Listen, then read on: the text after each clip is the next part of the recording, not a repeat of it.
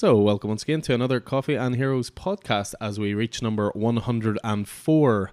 We officially outrank the uh, issue numbers for Batman at the moment, so clearly that means we're better than Batman. We are doing pre. we are doing previews uh, this week.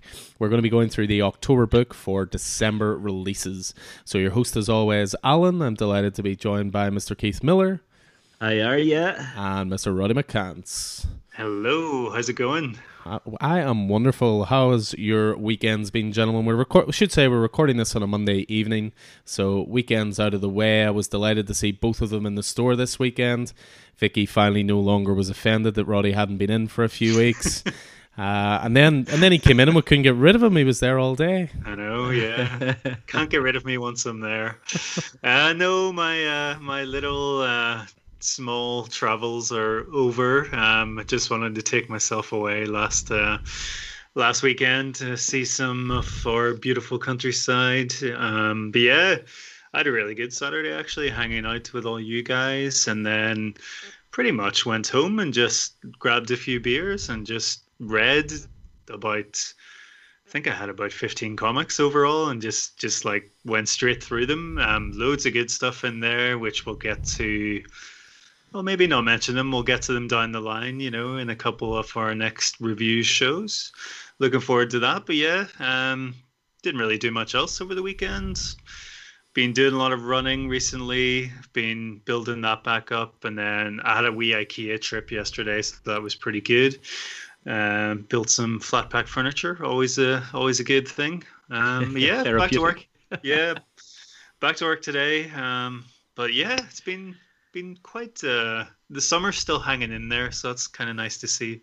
It's been Just quite about. sunny, yeah, but like it's got a wee that wee crisp chill is in the air. So yeah, autumn's not not far away.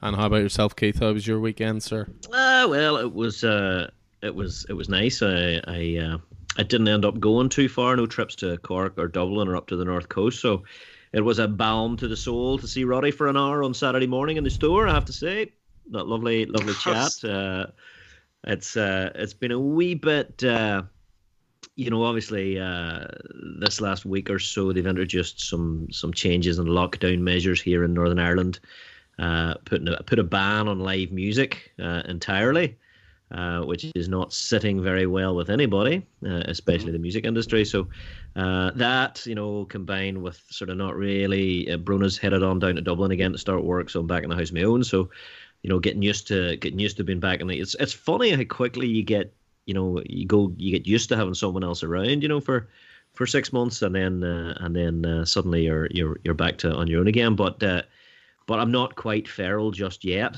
Um, so that's good. So yeah, it was lovely to get down to the shop and get a bit of a chat on uh, on Saturday morning at the Head Shared, and then um, Saturday afternoon I, I went to see the first live music that I've seen in six months actually, uh, which is strange considering they have banned uh, live music, but. Um, a a group of promoters got together and did a, a drive-in gig uh, down at Belfast Harbour, uh, you know, they set up a huge screen. The artist was performing on stage. They set up a huge screen, and then uh, obviously the the vocals, the, the music came through your uh, came through your radio whenever you tuned into a particular station. So uh, two two fantastic uh, Northern Irish musicians, Ciaran Lavery and Joshua Burnside, performed. and I, you know, went down with the with a with a buddy, um, and it was just lovely to it was lovely to to sit and listen. And once you once you start connecting the noise that's coming out of your radio with what's happening on stage, you know, once you can get through that, it was it was great. So, I mean, maybe we're looking at the uh, the future of, of live music for, for now. Anyway, I don't know, but uh, but yeah, it was it was really fantastic. But the, the thing was, nobody was uh, nobody was clapping. It was all honking of horns and flashing of lights. You know, so, but uh, but yeah, so that was great. Um, I didn't uh, I didn't stay for uh, and so I watch you from a afar's gig, which was uh, hilariously titled "And so I watch you from a car." Um, but uh, I heard it, it went off quite quite well. Um, so yeah, uh, evening, uh, just chilled out. You know, read some comics, uh, watched it, watched a bit of TV, a few movies, and uh, and the weekend just sort of wiled away. Yeah, you had me worried with your weekend, Keith, because obviously we've we've several group chats that we're all a party of, and you know, Keith was talking about Bloodsport in a derogatory way at the start of his message, and I was really worried because Bloodsport is an undisputed classic. But luckily, by the end of the same message, he still said, "But yet, it's brilliant, despite the fact it should be terrible." and I mean, it has all the it has all the pieces that make it terrible. You know, a, a paper thin story, a terrible, terrible dialogue and acting, but yet it's just it's class. It really was a you know a good show. Um, I mean obviously Jean Claude Van Damme in there very very early in his career because he can do the box splits. Uh, his his body looks well when it's oiled up, and uh, and he, and he can hit people well. You know, so uh, yeah, thoroughly thoroughly enjoyable. Now I have to say. And if you take one thing away from this podcast this time, it's go and watch Bloodsport. It is awesome. One of my favorite movies of all time. Yeah. That was the golden era of Van Damme, so it was with Bloodsport and Kickboxer and AWOL. But I'm, I'm getting off track here. I'm getting off track. Yeah, it's uh, it's interesting because you know at the end it says you know it tells you it's based on a true story, but you know you look into that story for one minute and you realize that the guy, the original Frank Dux, was a total bullshitter. Like he, uh, you know, he made up a military career. He made up this this uh, made up secret martial arts contest that he apparently took part in. Um, but uh, yeah, but it was it was still a great great show. Really, I haven't seen it in, in years, maybe 10, 15 years. You know, so it's nice to reacquaint myself. Don't burst my bubble, Keith. I thought that full movie was gospel, the complete truth as it happened. um, yeah, I mean, for weekend for myself, yeah, good busy day in the store on Saturday, and then some. I, I, sort of had a combination of the two of your weekends because I got through all of my issues uh, last night.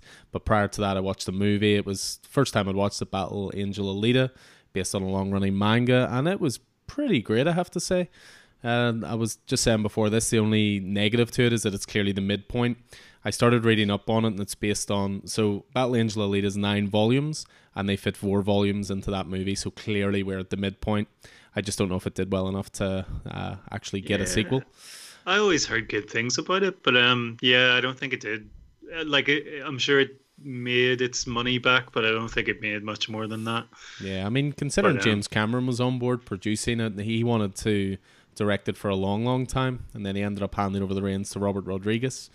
But Cameron just unfortunately has committed to making Avatar movies the rest of his life, which is a real waste of talent if you ask me. When you consider the man did Aliens and Terminator, but I digress. But yeah, good weekend, and then as I say, we're recording this the Monday night, so we're getting ready for a really busy week this week. Three Jokers number two's out this Wednesday.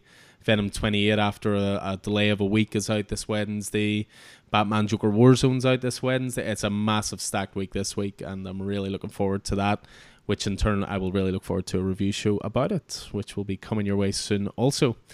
But we are not here today to talk about reviews. We are going to focus on previews. So again, as always, the idea behind this podcast is just to guide you guys to what's coming out uh, down the line. With comics, it's always a case of getting pre-orders in for titles that come out two months down the line. It is ridiculously unique in that st- uh, in that sense, in terms of an industry. But there's so many new titles come out or that get solicited each month that we just like to guide you through it and sort of pick out the best of what we like.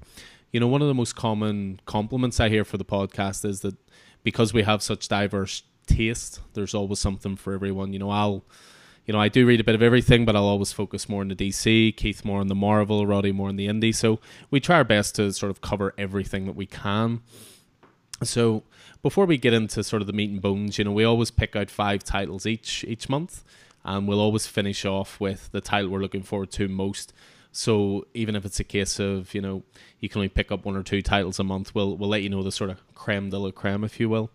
But before we get into that, we always like to have a general overview of how each individual book is looking. So Roddy will cover the indie, I'll cover the DC, and Keith the Marvel. So why don't you kick us off, Roddy? What was the indie book looking like? I should mention this is the October previews books, and these are for release in December. So hit us with some indie love. Yeah, um, there's a lot of love to go around on. there's, I'm just waiting for the month where it's it's bad. Um, this why this would, is why huge. would you want to wait for that month? Because he knows it's well, never going to happen. but yeah, it's it's massive this month. Um, yeah, so we're looking some. It seems Image have always kind of had one or two books, big ones, but I think this is the month where they're trying to they've got a chance to really take back their indie crown. I would say um, there's some big, big time books. AWA um, are also releasing a couple of brand new titles, brand new number ones that look very special. Um, yeah, um, a lot of intriguing stuff. There's um, because it's obviously December is a month which has a massive holiday in it. So Don't mention of... the c word, Roddy. um, but yeah, there's a lot of cracking looking volume ones that would make great Christmas presents, great holiday presents, shall we say, for yourself or for anyone else. Um, there's Bliss. That Texas Blood is getting the trade paperback of Volume One. Um, there's a few more that we'll get into. Um, even the ongoing stuff, it just really makes you feel like it's a golden age, you know, because we've got there's just so many class titles.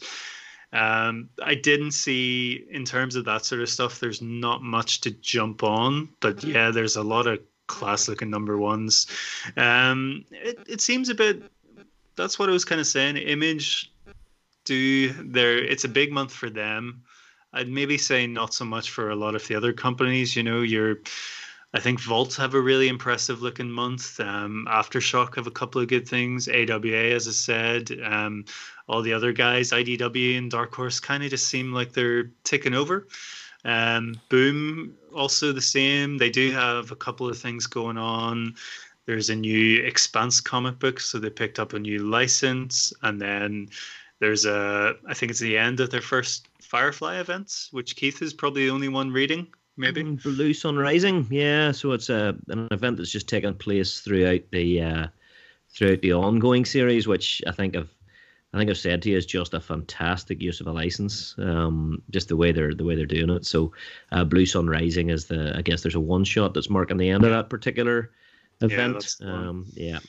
Yeah. Um, uh, boom, boom, know what they're doing anyway. But yeah, um, that's kind of it. It's um, it's kind of a sad month too because Dark Horse will be saying goodbye to Alien. I think that's the last uh, single release.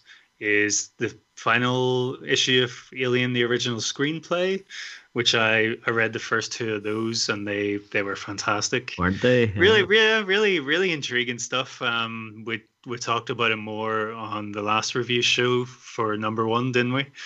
Um, but yeah, and also it's going to be a sad, exciting month for me because we've got a bumper sized final issue for Gideon Falls. So maybe that's the best Christmas present of all. 80 pages, no less, for that issue yeah, 27. So can't can't wait for that. But yeah, it's um sorry sorry to see it go. But yeah, um, indie, great.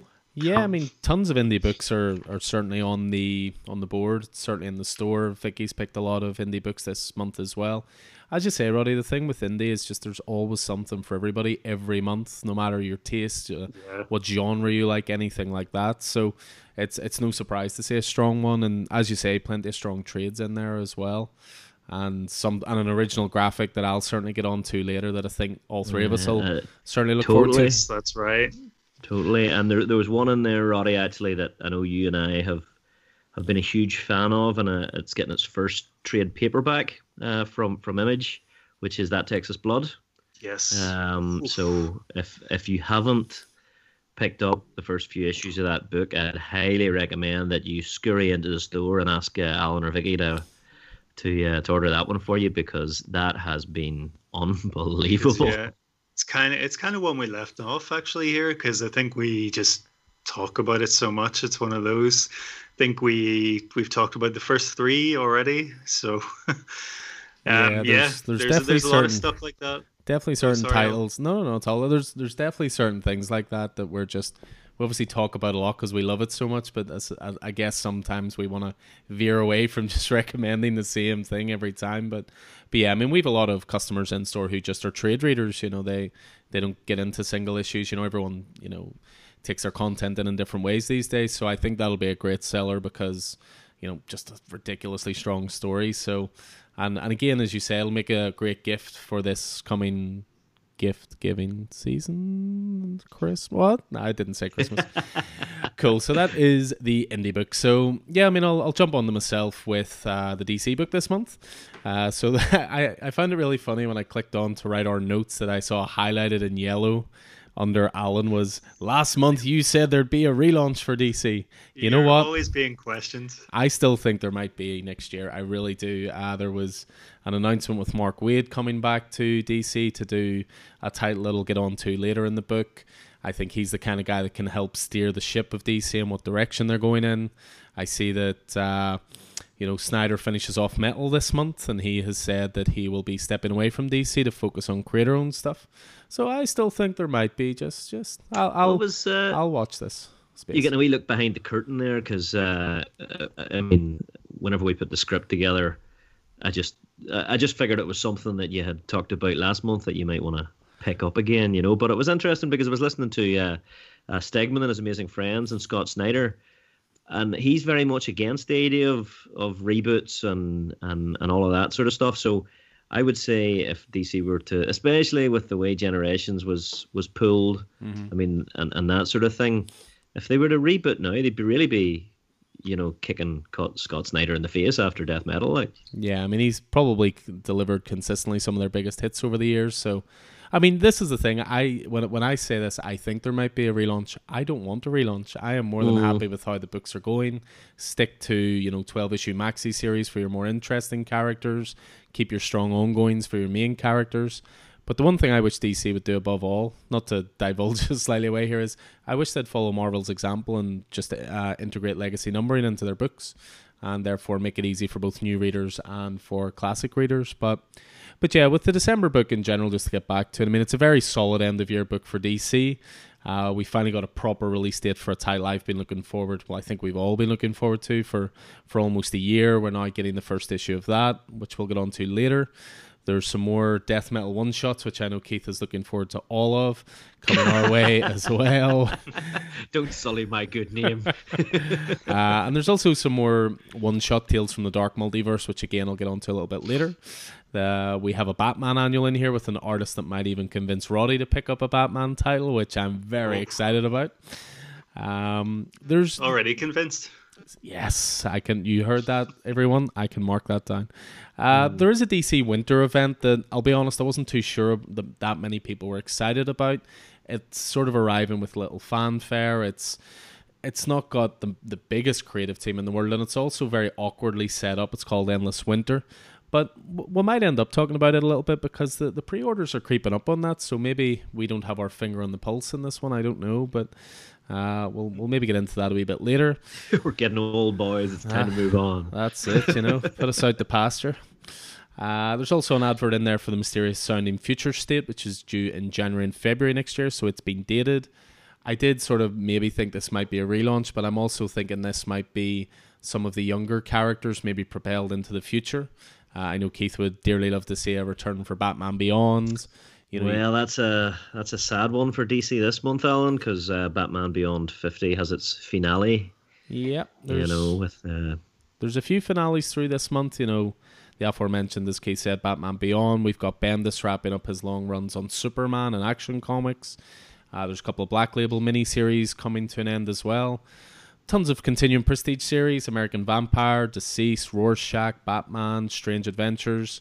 And what was good to see in the book this month as well was there's also some new titles for younger readers as well. So, uh, yeah, and then just finish off, there's some cracking anthology series and one shots as well. So it rounds out what I think is a very, very strong looking month for DC. So, yeah, tons to tons to dig into there.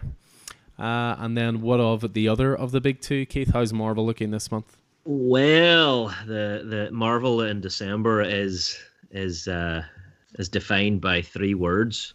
King in Black by uh, Donny Cates and uh, and Ryan Stegman.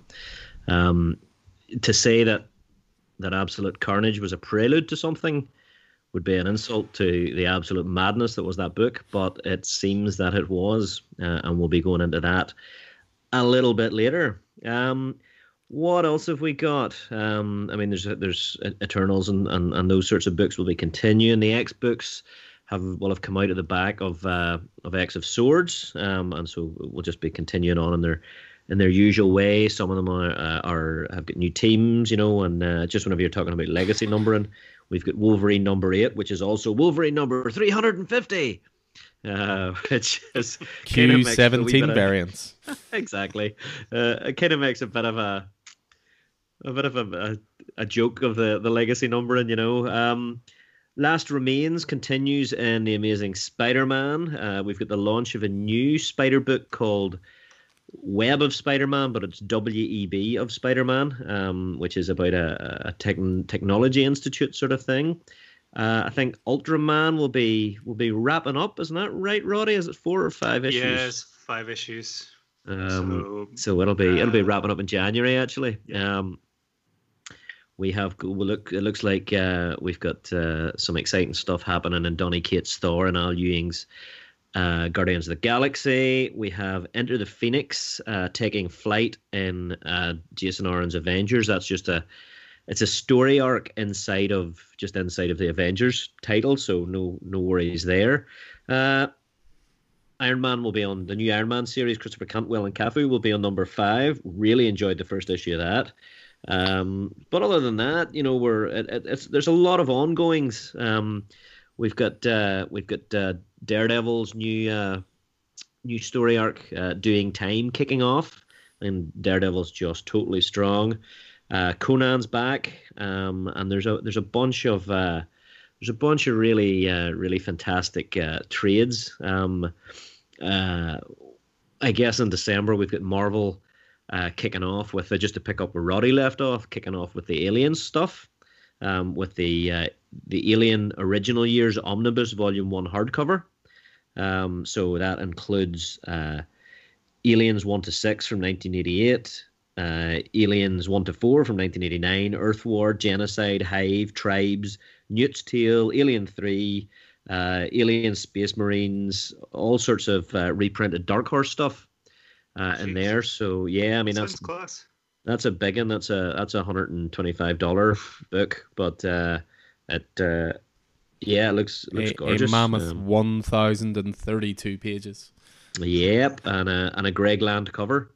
Um, what else have we got in here? I noticed, uh, jumped out at me, Alan, jumped out at me, was uh, there's a, a Thunderbolts omnibus, um, uh, Thunderbolts omnibus volume one hardcover with a Mark Bagley cover. Um, and that I would just I'd, I'd recommend completely. It's another 125 pound book. It includes uh, the original Thunderbolts run from 1997, issue 0 to 33, Thunderbolts Annual from 1997, uh, Thunderbolts Distant Rumblings one shot, and Thunderbolts minus one, Incredible Hulk 1968 449, Spider Man Team Up, Heroes for Hire, the Captain America and Citizen V Annual, and Tales from the Marvel Universe. So been able to re-experience that that book that you know it was launched it was launched before the internet was really a massive massively uptaken thing. The, the idea of spoilers in the internet was not was not a thing. So so being able to if you've never read that first issue being able to see that that cover that that that, that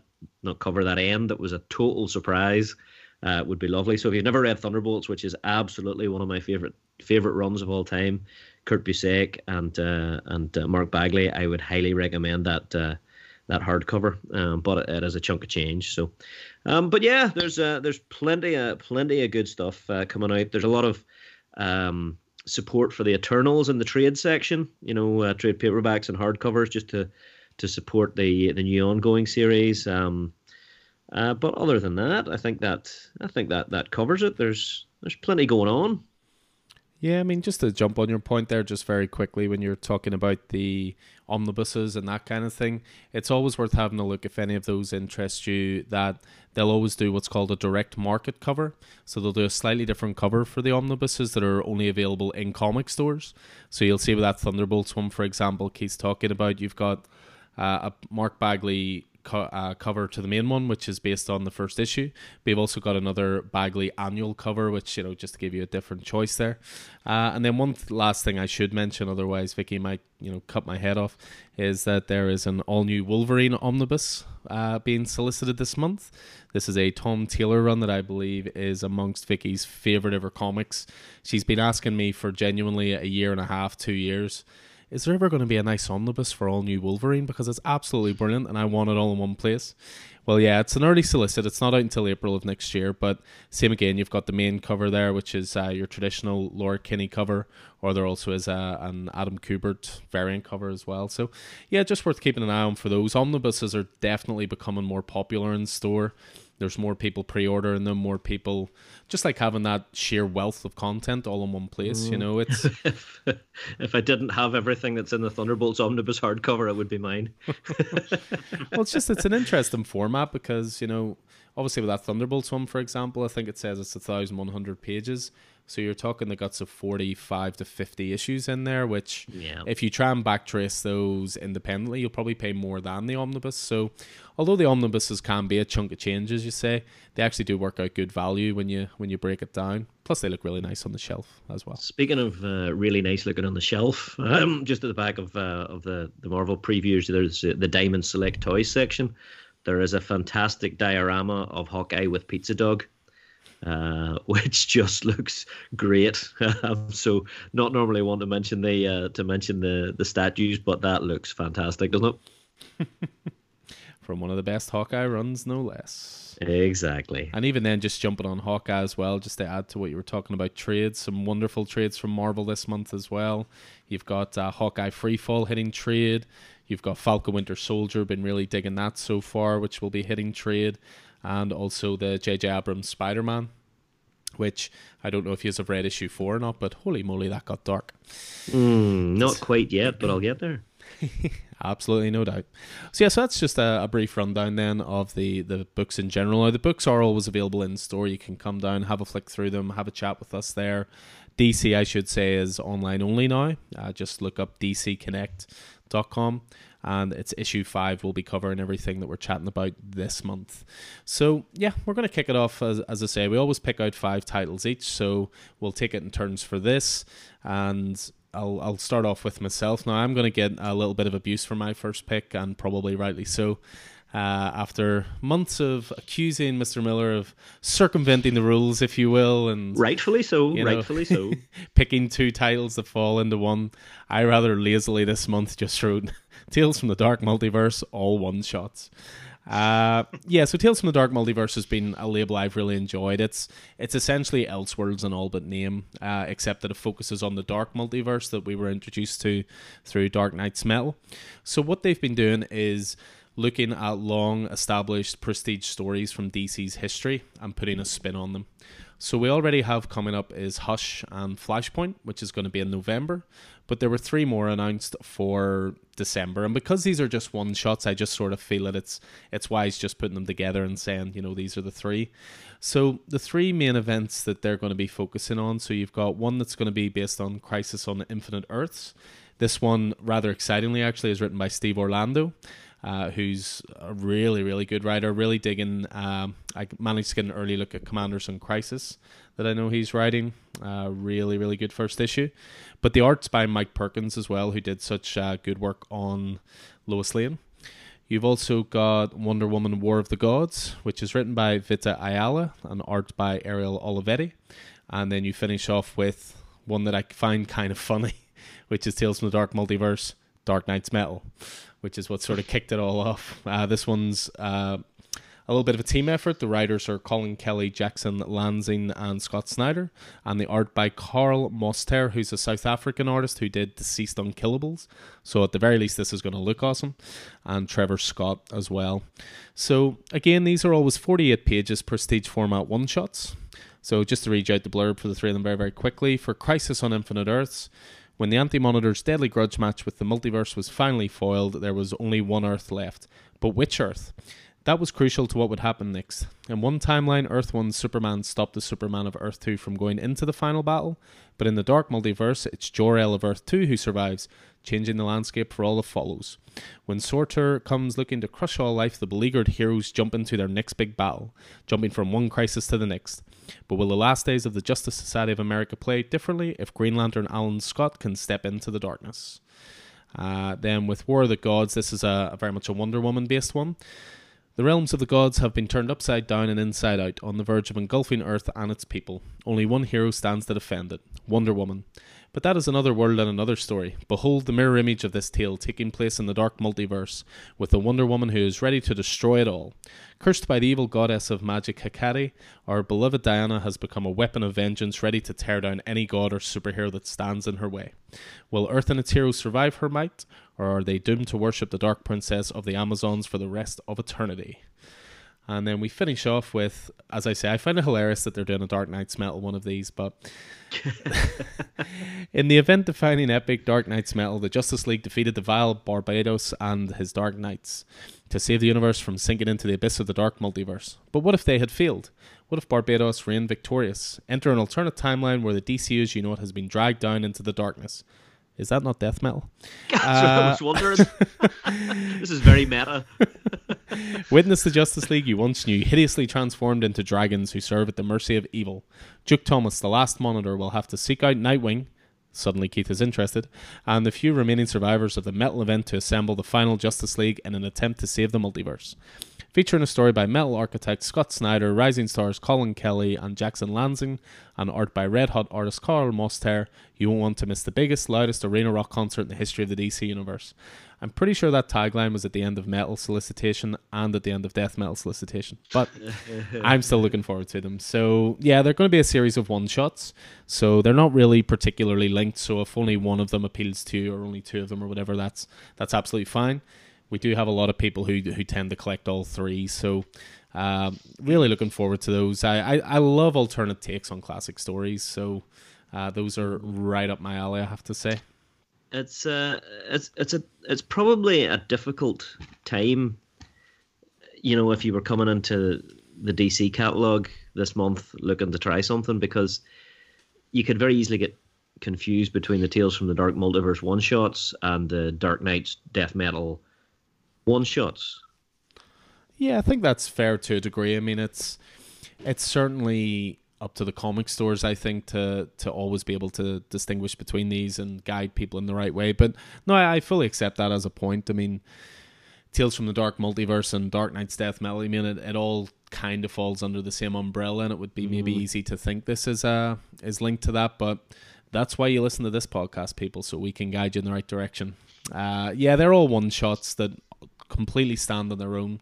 Whereas the ones Keith is alluding to, the death metal one shots, they tend to tie into the the ongoing death metal event. So, uh, but yeah, trust your local friendly comic book store uh, to guide you through these troubled times. so yeah, so that was my first pick. As I say, that was well, my first three picks. Um, Tales from the Dark Multiverse, all of the one shots. Uh, I'll just very quickly fill in on what Vicky's first pick was, which is an Image Comics title called Homesick Pilots. So this is number one of, I believe, it is going to be an ongoing series. This one actually interests me as well, simply because of the writer, which is Dan Watters. Dan Watters did a really great, weird David Lynchian type title called Coffin Bound, which is currently ongoing, and also was a writer for Lucifer. And the artist on this is someone called Casper Wijngaard, who has worked on Star Wars and Peter Cannon Thunderbolt. So for this one, in the summer of 1994, a haunted house walks across California. Inside is Amy, lead singer of a high school punk band, who's been missing for weeks. How did she get there, and what do these ghosts want? Expect three chord songs and big bloody action that's, wait for it, Power Rangers meets The Shining. uh, what more can you say to that? Uh, the preview art, I have to say, looks absolutely glorious in the books. Uh, there is a. I'm not usually one to look at preview art too closely because I don't really want an awful lot given away before I will actually read a title, and I tend to give most number ones a go. But the preview art in this looks great. Uh, set in 1994, as I say, so it'll have a, a, slightly different aesthetic anyway. This might be quite nostalgic for us old people who uh, enjoy our comics as well. So, might be one to keep a lookout for. As I say, it's a number one. So, same again if it, it also says if you like the likes of Stranger Things or Paper Girls or stuff like that, then this might be mm. this might be up your alley. So yeah, I have to say that looks good. That is Homesick Pilots from Image. How is Vicky? She is wonderful. She is just back from actually shopping, so you know, too tired to be chatting comics right now. But out of all of us, I think she finished her pull list first this week. Ah. So I, I have a sneaky suspicion we may just get her on to a review show soon, whether she likes it or not. Good. I'll say that We'd, bit lowly. we'd love to have her back. Well, that's it. It'd be great to you know get the full crew back together as well again. But yeah, she's just at the store much more these days, so I suppose she's interacting with people much more through the store and so forth. So that's uh that's always a good thing. Fed so looking at you doesn't want to talk to you. yeah, well, I just disappear upstairs. Yeah. Okay, fair enough. So yeah, Homesick Pilots number one. That was Vicky's first pick. So what have you got for us, Roddy? What is your first pick from this month's book? Um, did you say Dan Watters? Dan Watters. Yeah, I did indeed. Yeah, because he's back. He's back with, already. Uh, the picture of everything else, which is a number one from Vault Comics. Uh, yeah, as you say, he is the writer of the trippy, awesome Coffin Bound, and we have artist Kishore Mohan who um, worked with Ram V on a Kickstarter called Black Mumba a long time ago, and then letterer Aditya Bidikar, who did stuff for These Savage Shores as well, and also on Black Mumba too. Um, so it, it seems like these kind of all this there's kind of like a cool crew that kind of just jumps in and out of each other's books on this one. But um, yeah, we've talked before. These Savage Shores and like Black Stars Above. Vault Comics kind of have this like exciting literary comic fiction going on. And this to me was like a home run when i heard about it. Um you i know the way you were saying about preview art alan but you just need to go and have a look at this. Kishore's art is phenomenal it's like so dreamy and watercolory but there's you know there's an underlying hint of just pure horror coming i absolutely love it um but yeah as the 20th century dawns, art promises to change the world and steep it in blood. A rash of impossible killings sweep through Paris, tearing the rich and beautiful apart in their beds. When two art thieves stumble upon the portraits of the victims damaged in the exact same manner they died, it appears that the man who once painted the immortal portrait of Dorian Gray has returned with darker plans for future works. Um, does anyone know who the name of the man who painted Dorian Gray in the book? No. Silence. Yeah, Basil Basil Hallward, who uh, bit of a spoiler for the uh, 19th century classic Dorian Gray. Too soon, Uh, Ronnie. Too soon. Dorian Dorian kills him, uh, as far as I remember. So that'll be interesting to see. Um, but yeah, um, anything sort of gothic um, 19th century horror is just right up my alley, and I loved. Um, I just loved the sound of this. Just like blew me away. It sounds great. Um, I've got a few wee quotes from the guys here, um, just to tell you a little bit more about the book. Um, from Kishore, he says, I've always been fascinated by how art influences the world, not merely translating experiences across space and time, but by actually altering opinions, normalizing taboos, instilling new values, and changing every damn thing that it touches. Um, yeah, like this sounds great, and I love. I kind of love what walter are doing, and we've discussed a little bit before that um, they're hard to get, so they're definitely worth pre-ordering with your local comic book store. If Coffee and Heroes is not your local co- comic book store, why not? The only reason we will accept is because you live in America. Or Australia? And We- I mean, do, uh, anywhere else in the world you are. There is a website. Yeah, I mean Vault in general, I, I agree with Roddy. They're they're sort of sneaking under the radar a little bit. I mean my my pull list this week had I, I have a couple of Vault titles on it, and believe it or not, Roddy, I don't think you're on any of them either. But No? there's a really really good one called Engineward, which I've really been enjoying, which is sort of like a, a steampunk exploration of all the different star signs, but they've all been manifested into like the gods and they rule over people. It's really, really good. It's Jesus, three issues in. class. And there's another really good one called Heavy that I started reading last week as well. But what caught my eye certainly with this one, first of all, as you say, there is there's two covers for it and they're both absolutely stunning. But it, it seems to be like a slight imprint of Vault called Nightfall Horror, which I kind of wonder if hmm. they'll maybe be doing like a little line of horror books. Which is wasn't I saw one in the store the other day, and I wasn't too sure to pick it up. There was the autumnal. Was that under Nightfall? Yeah, that was another Yeah. one. There's there's a couple of guys on it in the store. Actually, I haven't read it myself, so I can't I can't comment too much. But I've heard some good things about that as well. And as you say, it's the same way maybe we were looking sort of 9, 10, 12 months ago at Boom before they've exploded to be to the level they're at now. Maybe Vault are worth keeping an eye on. So, uh, yeah, I think I'll be putting myself down for this one as well.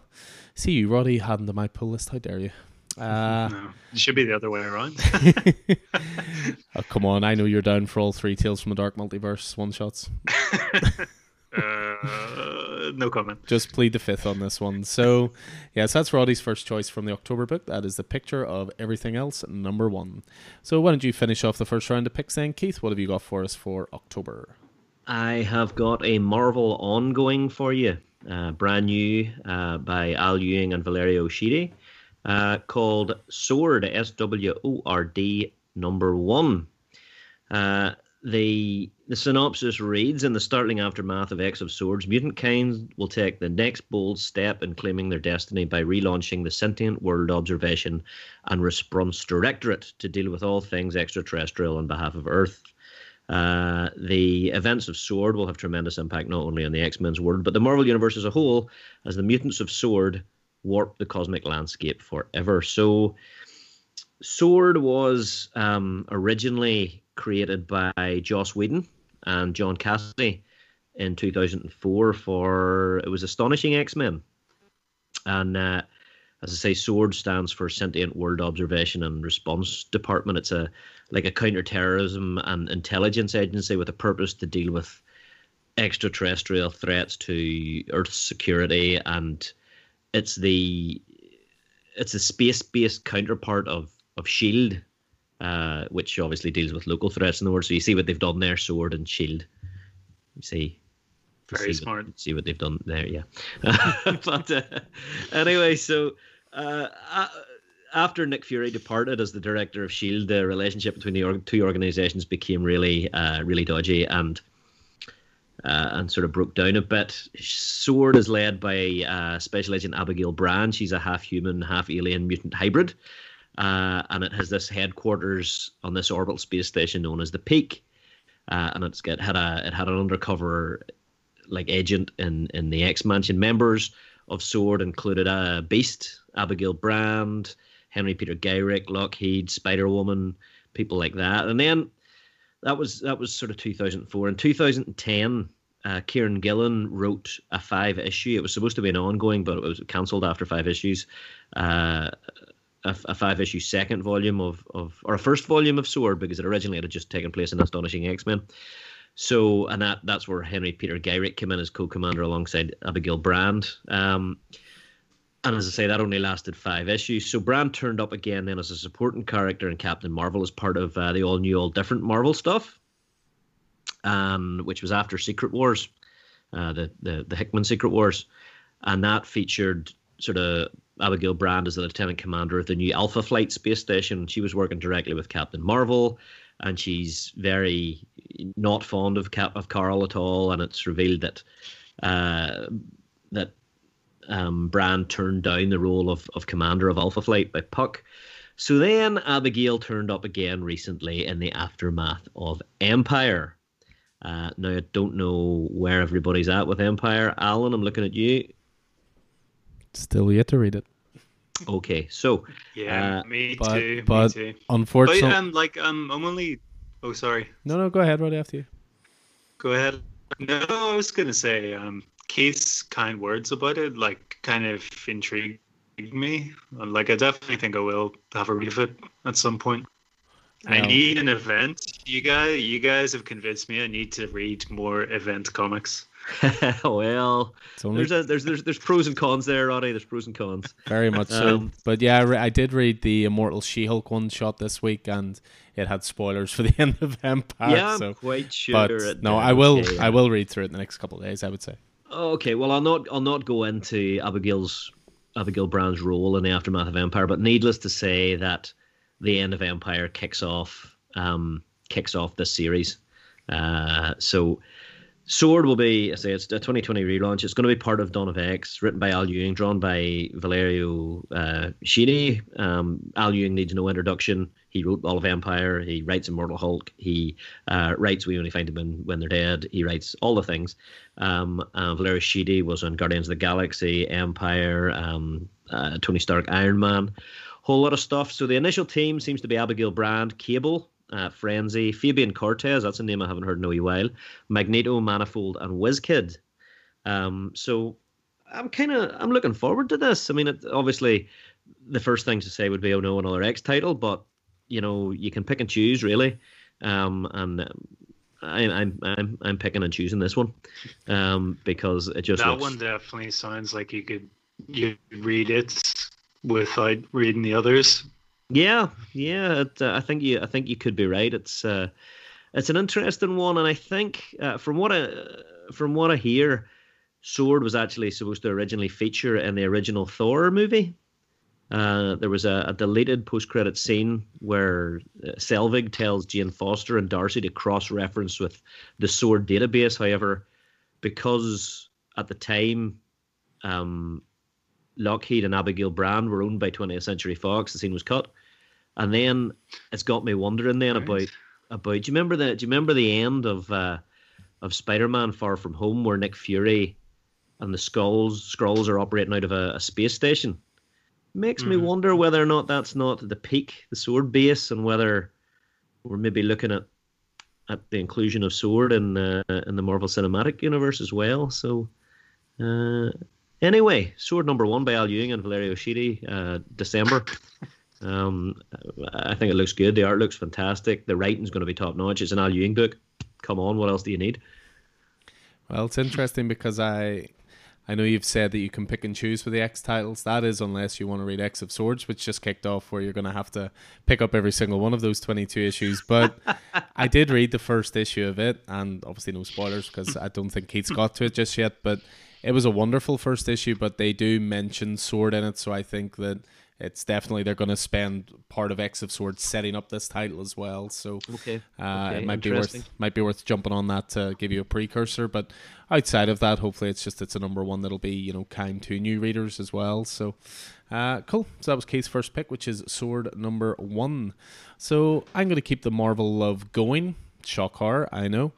But very nice of you. It is, but you know, I'm being very nice because you two were very nice to me in introducing me to the world of Conan. So mm. Conan, Conan the Barbarian came back to Marvel a few years ago, was being utilized by Dark Horse for a number of years, and it came back really strong. You guys raved about it all the time, and it was Jason Aaron, obviously coming off of Thor, was still writing it, and the artist was Mahmud Asrar, I believe. Mm-hmm. And those first 12 issues, Roddy was kind enough to lend them to me. And then unfortunately, he put me in a little bit of debt because I then had to go and source them for myself, which, despite owning a comic store, is not always the easiest thing, but totally worth it. Can recommend enough, guys. If, uh, if you even have the slightest passing interest in Conan, that run is superb.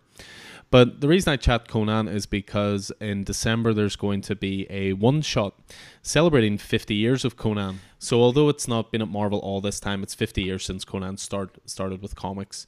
And to celebrate that, they're doing this one shot, 64 pages, and this is a who's who of uh, talent involved with this one. So just to break it down, so revelation, surprises, and savage action prevail in the all new King Size Conan number one. In 1970, Roy Thomas brought Conan the Barbarian, a creation of author Robert E. Howard, to Marvel Comics.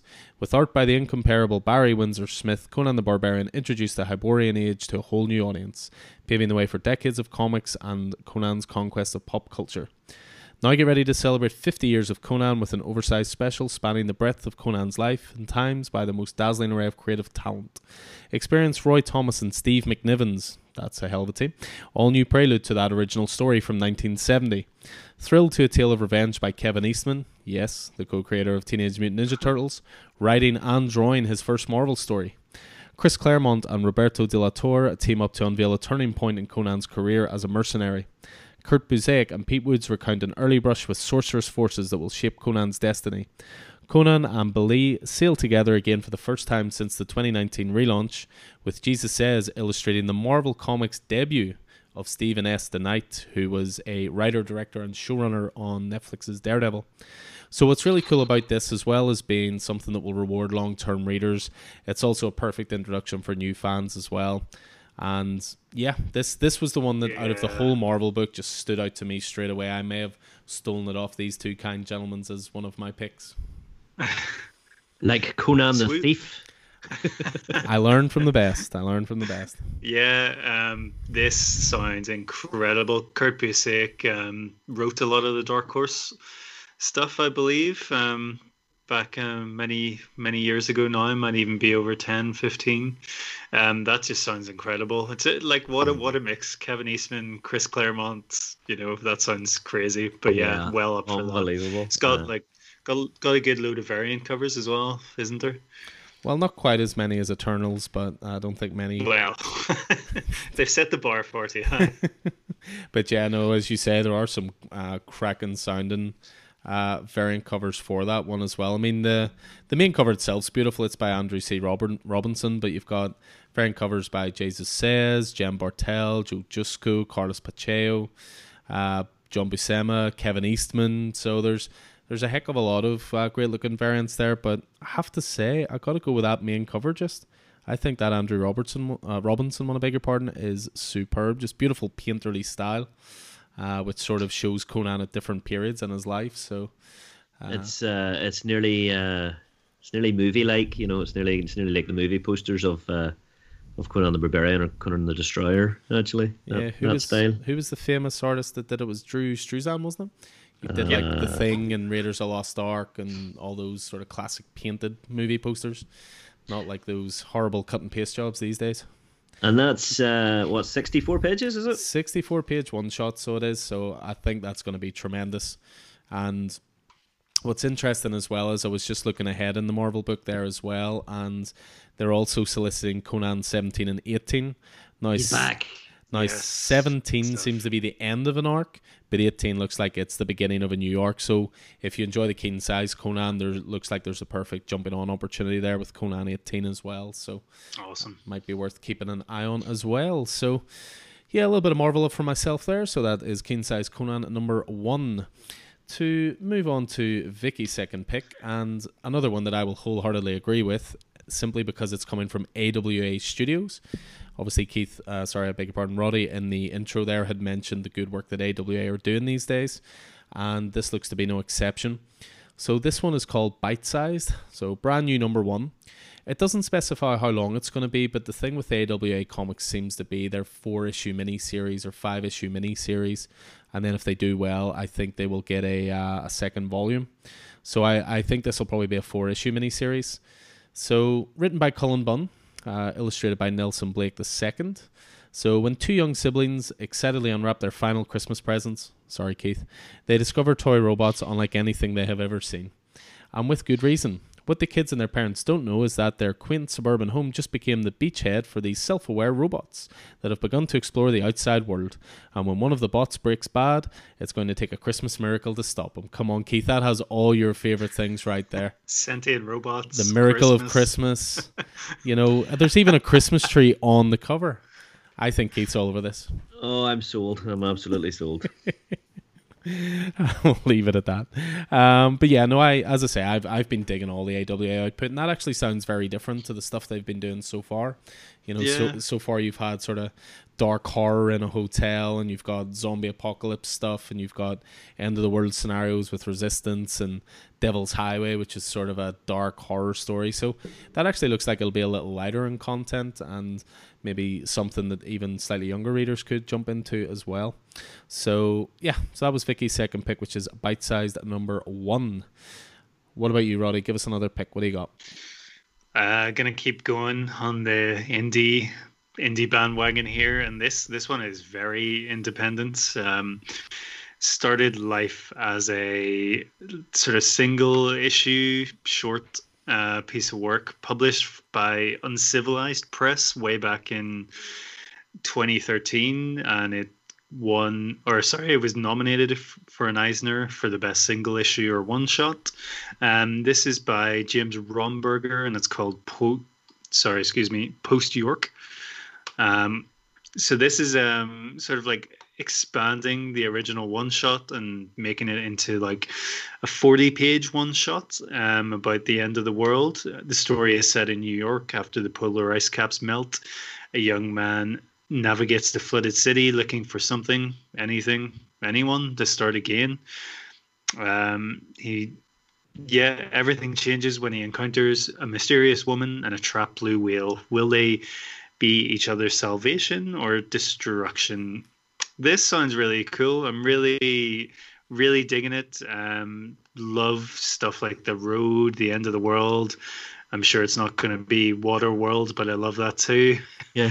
um, but yeah, there's there's just stuff that really interested me about it. I was reading um, an interview with Romberger, and he, he sort of said um, Post York's hero is my son Crosby, and the story is an apology to him because of the mess um, his generation has left the planet in for the future. So that that really interests me, and um, it's really his the whole art process around it is really intriguing because he says the book is created in an experimental way, improvised directly onto art boards without a script or preliminary layout. And Ooh. then there's all this stuff. Are he you saying, Roddy? Are you saying that he's winging it? Yes. so that's why you have to pick it up. Uh, so there's loads of there's stuff he talks about in this interview about alternative endings and all this other stuff. So it sounds really intriguing, and his art is absolutely gorgeous. Um, should say the new one is published by Dark Horse under the Berger Books imprint.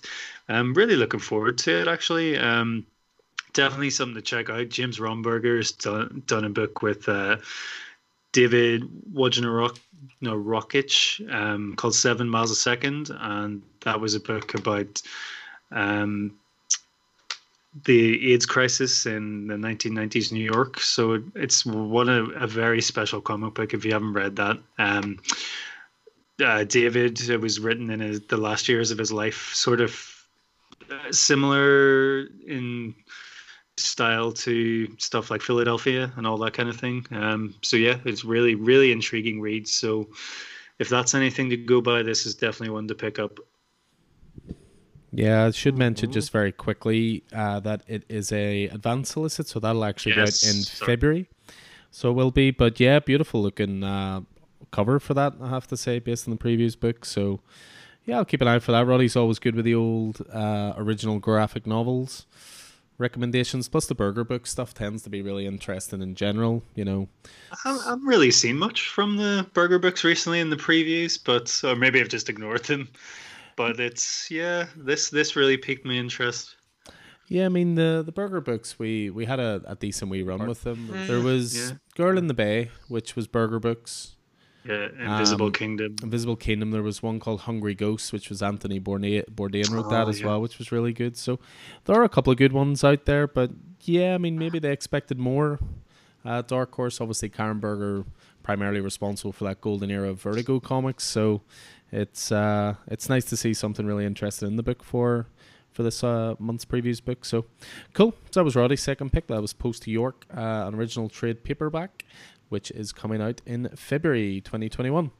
And we'll finish off with another wee pick them from Keith. What have you got for us next? Sticking with Marvel, uh, got a one shot. Uh, Ghost Rider Return of Vengeance number one by Howard Mackie and uh, Javier Saltares. So this is this is an interesting one uh, for for a number of reasons that I'll that I'll discuss. But uh, the synopsis says that Michael Badilino was a bad dude in life and that landed him in hell, but not just any old rung of hell, a lair so deep it's reserved for those special enemies of hell, one where a former spirit of vengeance may suffer for all eternity. But eternity is too long to keep down the one who takes the name of vengeance.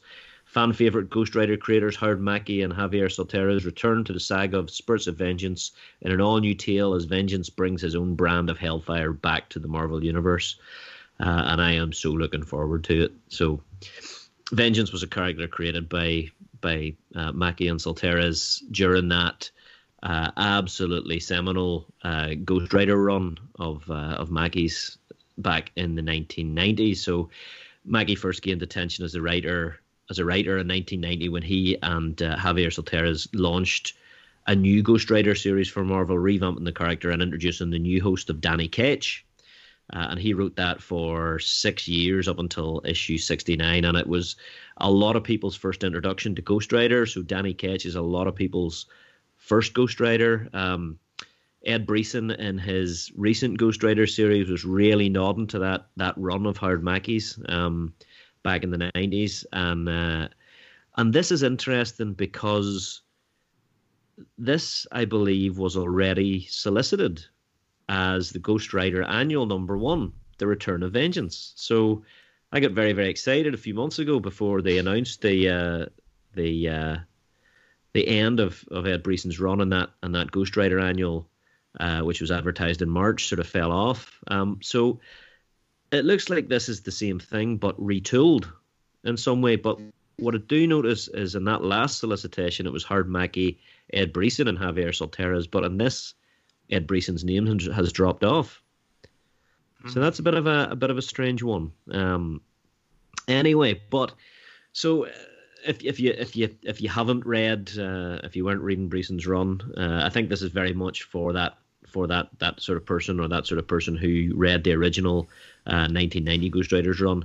Uh, Michael Badilino was a Marine turned cop and later detective, and he didn't have much else to do but follow in his dad's footsteps and convince, you know, co- commit himself to serving, you know, the NYPD. Unfortunately for him, Mephisto had other plans and uh, manipulated. Uh, you know, he manipulated Johnny Blaze and Danny Ketch, and uh, and there was a, a, demon that ruined Michael Badilino's life as he knew it and convinced him to sell his soul to become vengeance. So it turned out Badilino was originally supposed to have that power all along, even without having to sell his soul.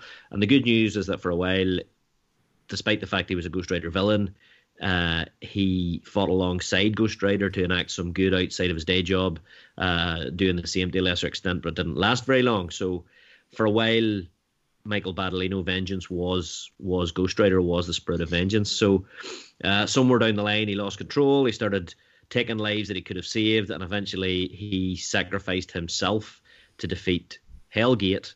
Uh, and then he returned to in Ghost Rider in a battle against Mephisto's uh, son Blackheart, and then he landed himself in hell. But that's clearly not where the story ends. So um, what Howard Mackie has to say about this new title, it's uh, I say it is a one shot. He says, "I'm excited to be able to make the journey back to the Ghost Rider corner of the Marvel universe and revisit Michael Badilino and Vengeance. When I came up with the idea for Vengeance a few years back, I thought, what if there was a version of Ghost Rider who could take the gloves off, not hold back, forget about penance, you know."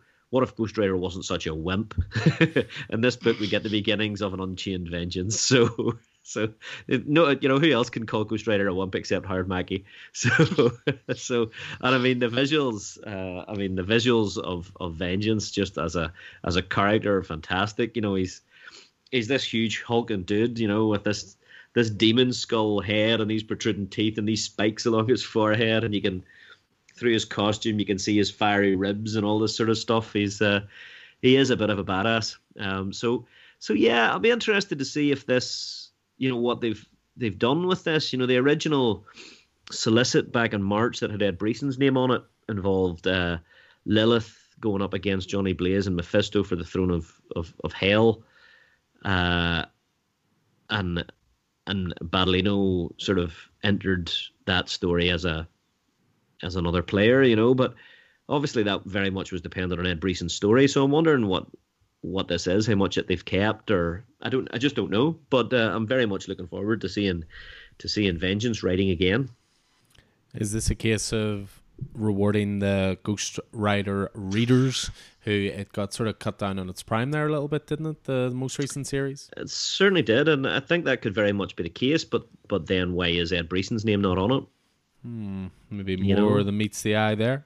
That one's for you, Roddy. Mm-hmm. but yeah, uh, yeah, I could see uh, this being Rider. popular. Yeah, I could see this being popular, Ghost Rider, um, simply because, again, there were there, not just yourself, but there were plenty of people just seemed very, very beset by the fact that that series was just stopped. Just mm. as it was sort of, I think you even were saying it's the best Ghost Rider's been in years. Yeah, absolutely, because it was so strongly based on on that nineties, uh, on that nineties uh, run, you know. So I've set myself the challenge now of uh, of picking up that run. those those sixty nine issues, the ones that I don't have. It's always nice to have a little bit of a challenge, you know. Is is out of pure interest, is there anything you try to go back and collect, Roddy? Yeah, yeah, I've actually set myself a challenge quite Oh, recently. Um, lovely regular of the store, uh, Chris, um, actually gave me my first, uh, well, second Spectre comic. So I'm going to try and collect the John Ostrander Spectre comic from the 90s. I think it's volume four of the Spectre. So the because um, I had the, there's a really cool cover. I can't remember the issue, um, but it's the Spectre looking down and Superman's in the foreground, but most of it's just the Spectre taking up the whole thing. And I love having, you know, comic artwork on my walls, and that's Mhm. been on my wall for a long time. So I was like, I'm going to collect this series. And it's DC, so come on. That must be like a, a, a notch in the DC column there. That's always good to hear. So it is. Uh, yeah, cool. Well, I will do my best to help you with that little uh, little back Yes. tracing where I can. Cool. So that was Keith's second pick then for from the October previews pick. So that was Ghost Rider: Return of Vengeance number one. So it's back to myself now, and shock horror. I know it's a Batman title, the first of two. So first up for me this month, um, sorry, first up of those two Batman titles is the return of an anthology series for DC. Uh, it originally kicked off in June 1996 and has sort of come back intermittently every uh, so often. This is called Batman Black and White. And what this is, is an anthology series. And the only prerequisite for it is that the story must feature Batman and the art must be entirely in black and white. So what this tends to do is it tends to attract a lot of the top artists, top writers, because they can just tell a story in six, eight, ten pages, get some really strong artwork on it, and then leave it at that. You know, it's not a case of writing these long ongoings or anything like that. So to give you an idea of the talent involved in this, it's going to be a six issue miniseries. Uh, this is the number one launching in December. To give you a little rundown of the creative talent already announced, and there are still more to come. You've got stories and art by Paul Dini and Andy Kubert, Scott Snyder and John Romita Jr., Tom Keenan, Mitch Gerads, Emma Rios, John Arcudi and James Harren, Gabriel Hardman and Corinna Bechko, J.H. Williams III, G. Willow Wilson and Greg Smallwood, Nick Derington, Sophie Campbell, David Aja, Bilquis Evely, Joshua Williamson and Riley Rossmo, James the Fourth and Tradd Moore, Lee Weeks, Chip Zdarsky and Nick Bradshaw, and many more. So it's just a way of the top creators just scratching that Batman creative itch, you know?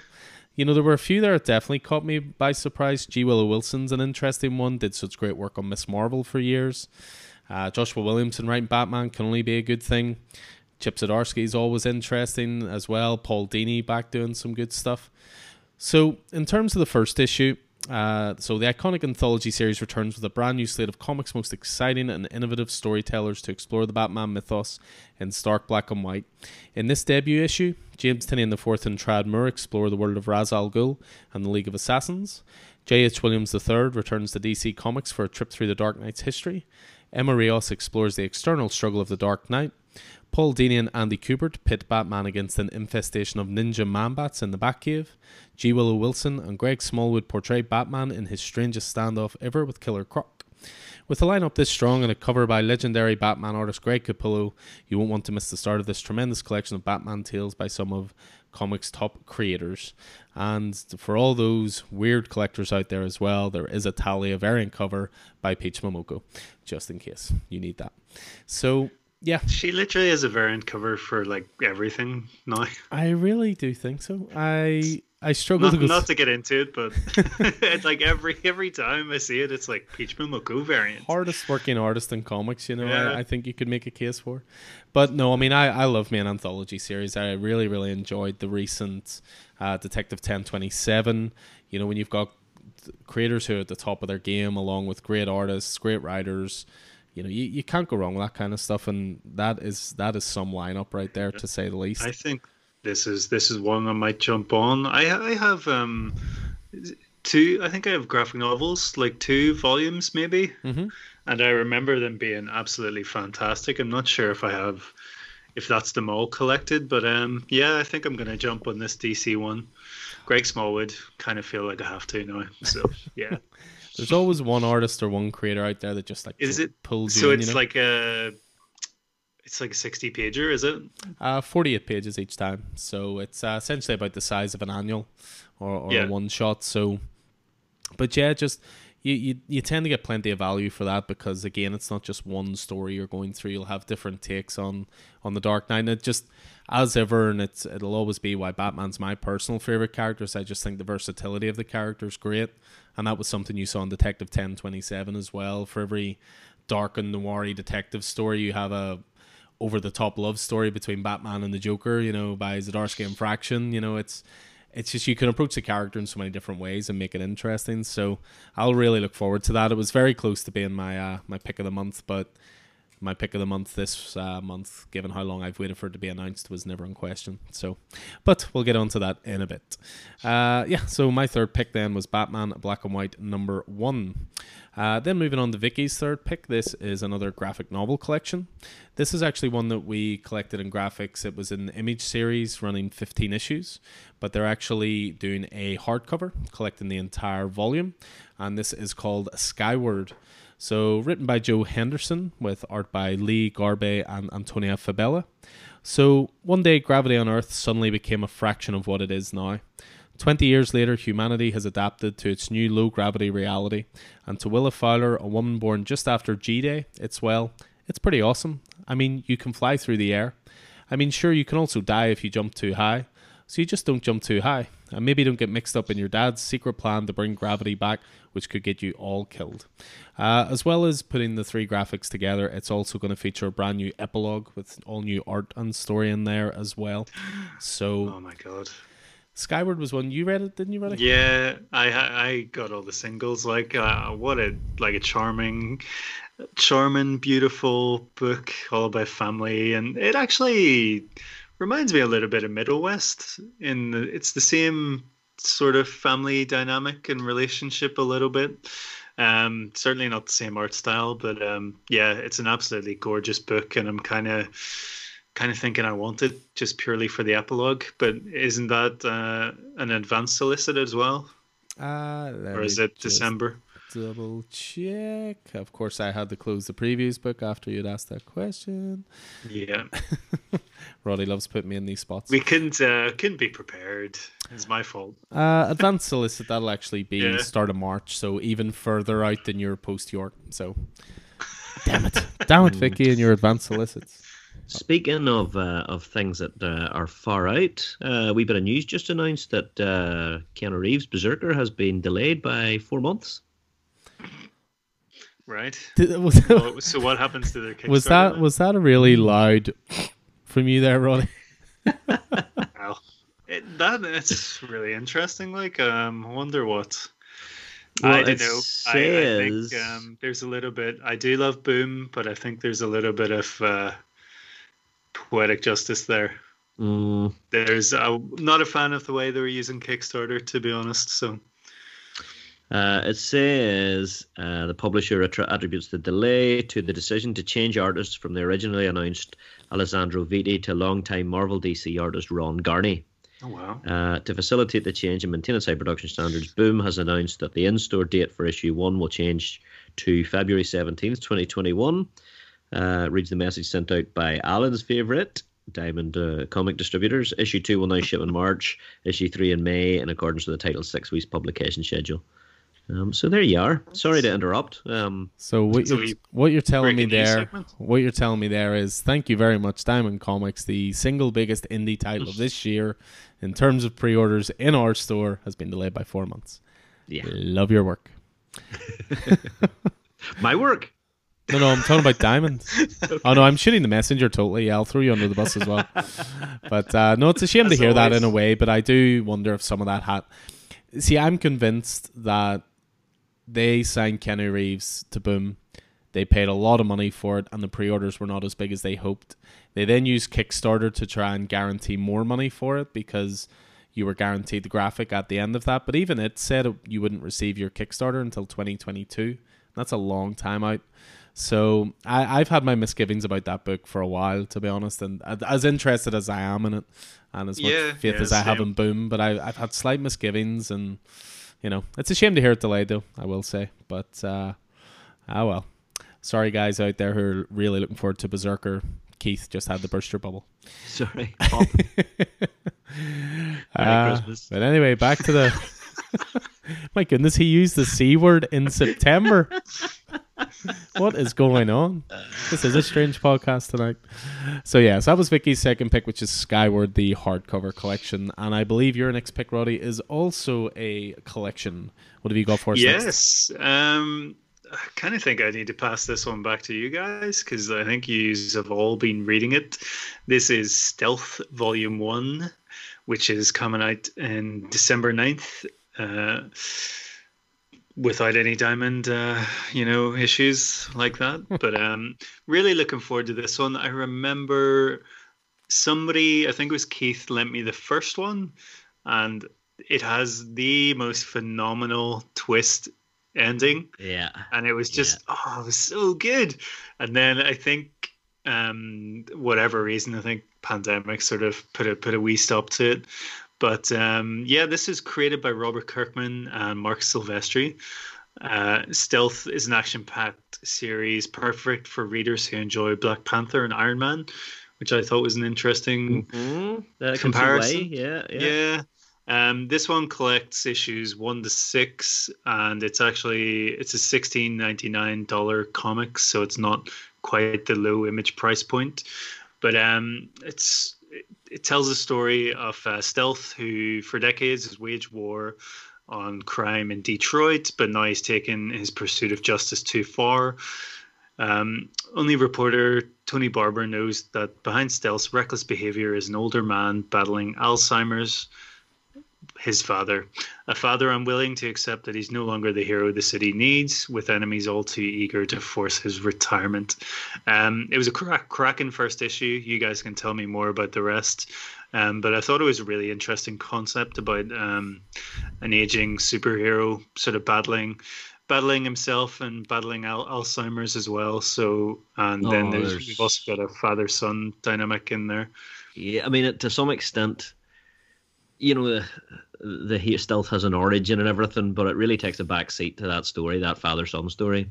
Yeah. Um, really, and that story of of of an older man refusing to accept his limits, you know, uh, and that. Um, and it's worth it's worth noting, although this was created by Kirkman and Silvestri, the writers of this that was the original. Yes. Um, sorry. You yeah. know, the writers of this is Mike Costa, Nate Bellegarde, and Tamara Bonvillain.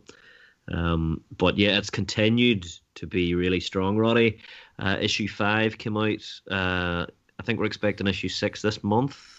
Uh, maybe next week. Yep. Yes, indeed. Um, uh, and that. So, if you if you didn't jump on this at the time for the singles, definitely jump on it for the trade. I totally agree, Roddy. This is just phenomenal story. Also, really intriguing to see that you know it may continue. So, oh, will it? Although, it? Well, if it's if they're putting volume one on it, I'd be quite hopeful there's going to be volume two. But obviously, we've seen nothing about a, a number seven or anything. But maybe maybe they're holding out hope. Hmm. Okay. But I don't know. I just thought it was intriguing. I know they might sometimes just put volume one, but uh, I thought it was intriguing that they put volume one in there. So not like interesting a complete, complete stealth or something, you know. Yeah, but I mean, it was you, also one Oh, yeah, sorry, you, no, no, not all. You you look at the other trades that are solicited this month, and they're all ongoings that say volume one, volume two, volume three, so forth. So hopefully that holds out hope because yeah, this has been a title I very much enjoyed. Uh, it always goes quite close to the top of the reading pile every time it's out. To be honest. Yeah, um, and I remember Vicky. Vicky was a really big fan of it as well. Uh, Vicky was the Vicky was the instigator. Actually, I may have lent you the the so issue, that's but always uh, the way. but uh, Vicky was the one that had me jumping on it. ah, Nice. Um, yeah, that'll be something to, to definitely look forward to and out just in time for Christmas. No advance solicits here. So, yeah, that's Roddy's third pick, which is Stealth Volume 1. So, finish off the round of the third pick, saying, Keith, something indie from you this time? Yeah, stepping off Marvel, stepping on to Titan uh, for Blade Runner 2029, number one by Michael Green, Mike Johnson, and uh, Andre Guinaldo. So, well, the solicit following the dramatic events of the first arc, Blade Runner 2029 sees an emotionally changed Ash back with the LAPD's Blade Runner division, and once again on the streets hunting renegade replicants. Uh, she finds her loyalties and humanity challenged by two replicants, one offering her salvation, the other deadly damnation. So, uh, Titan Comics uh, obviously have been have been running uh, the 12 issue Blade Runner 2019 uh, and this this is effectively just a new era, a new volume of Blade Runner. So it it, it, it follows it that, that first arc, that first arc in, in 2019 has finished, but that arc has taken us right up to 2026, I think. So the next, the logical step is it's no longer Blade Runner 2019. So we're jumping on here to Blade Runner 2029, um, which I guess will also maybe be, be 12 issues, but it's listed as, a, as an ongoing.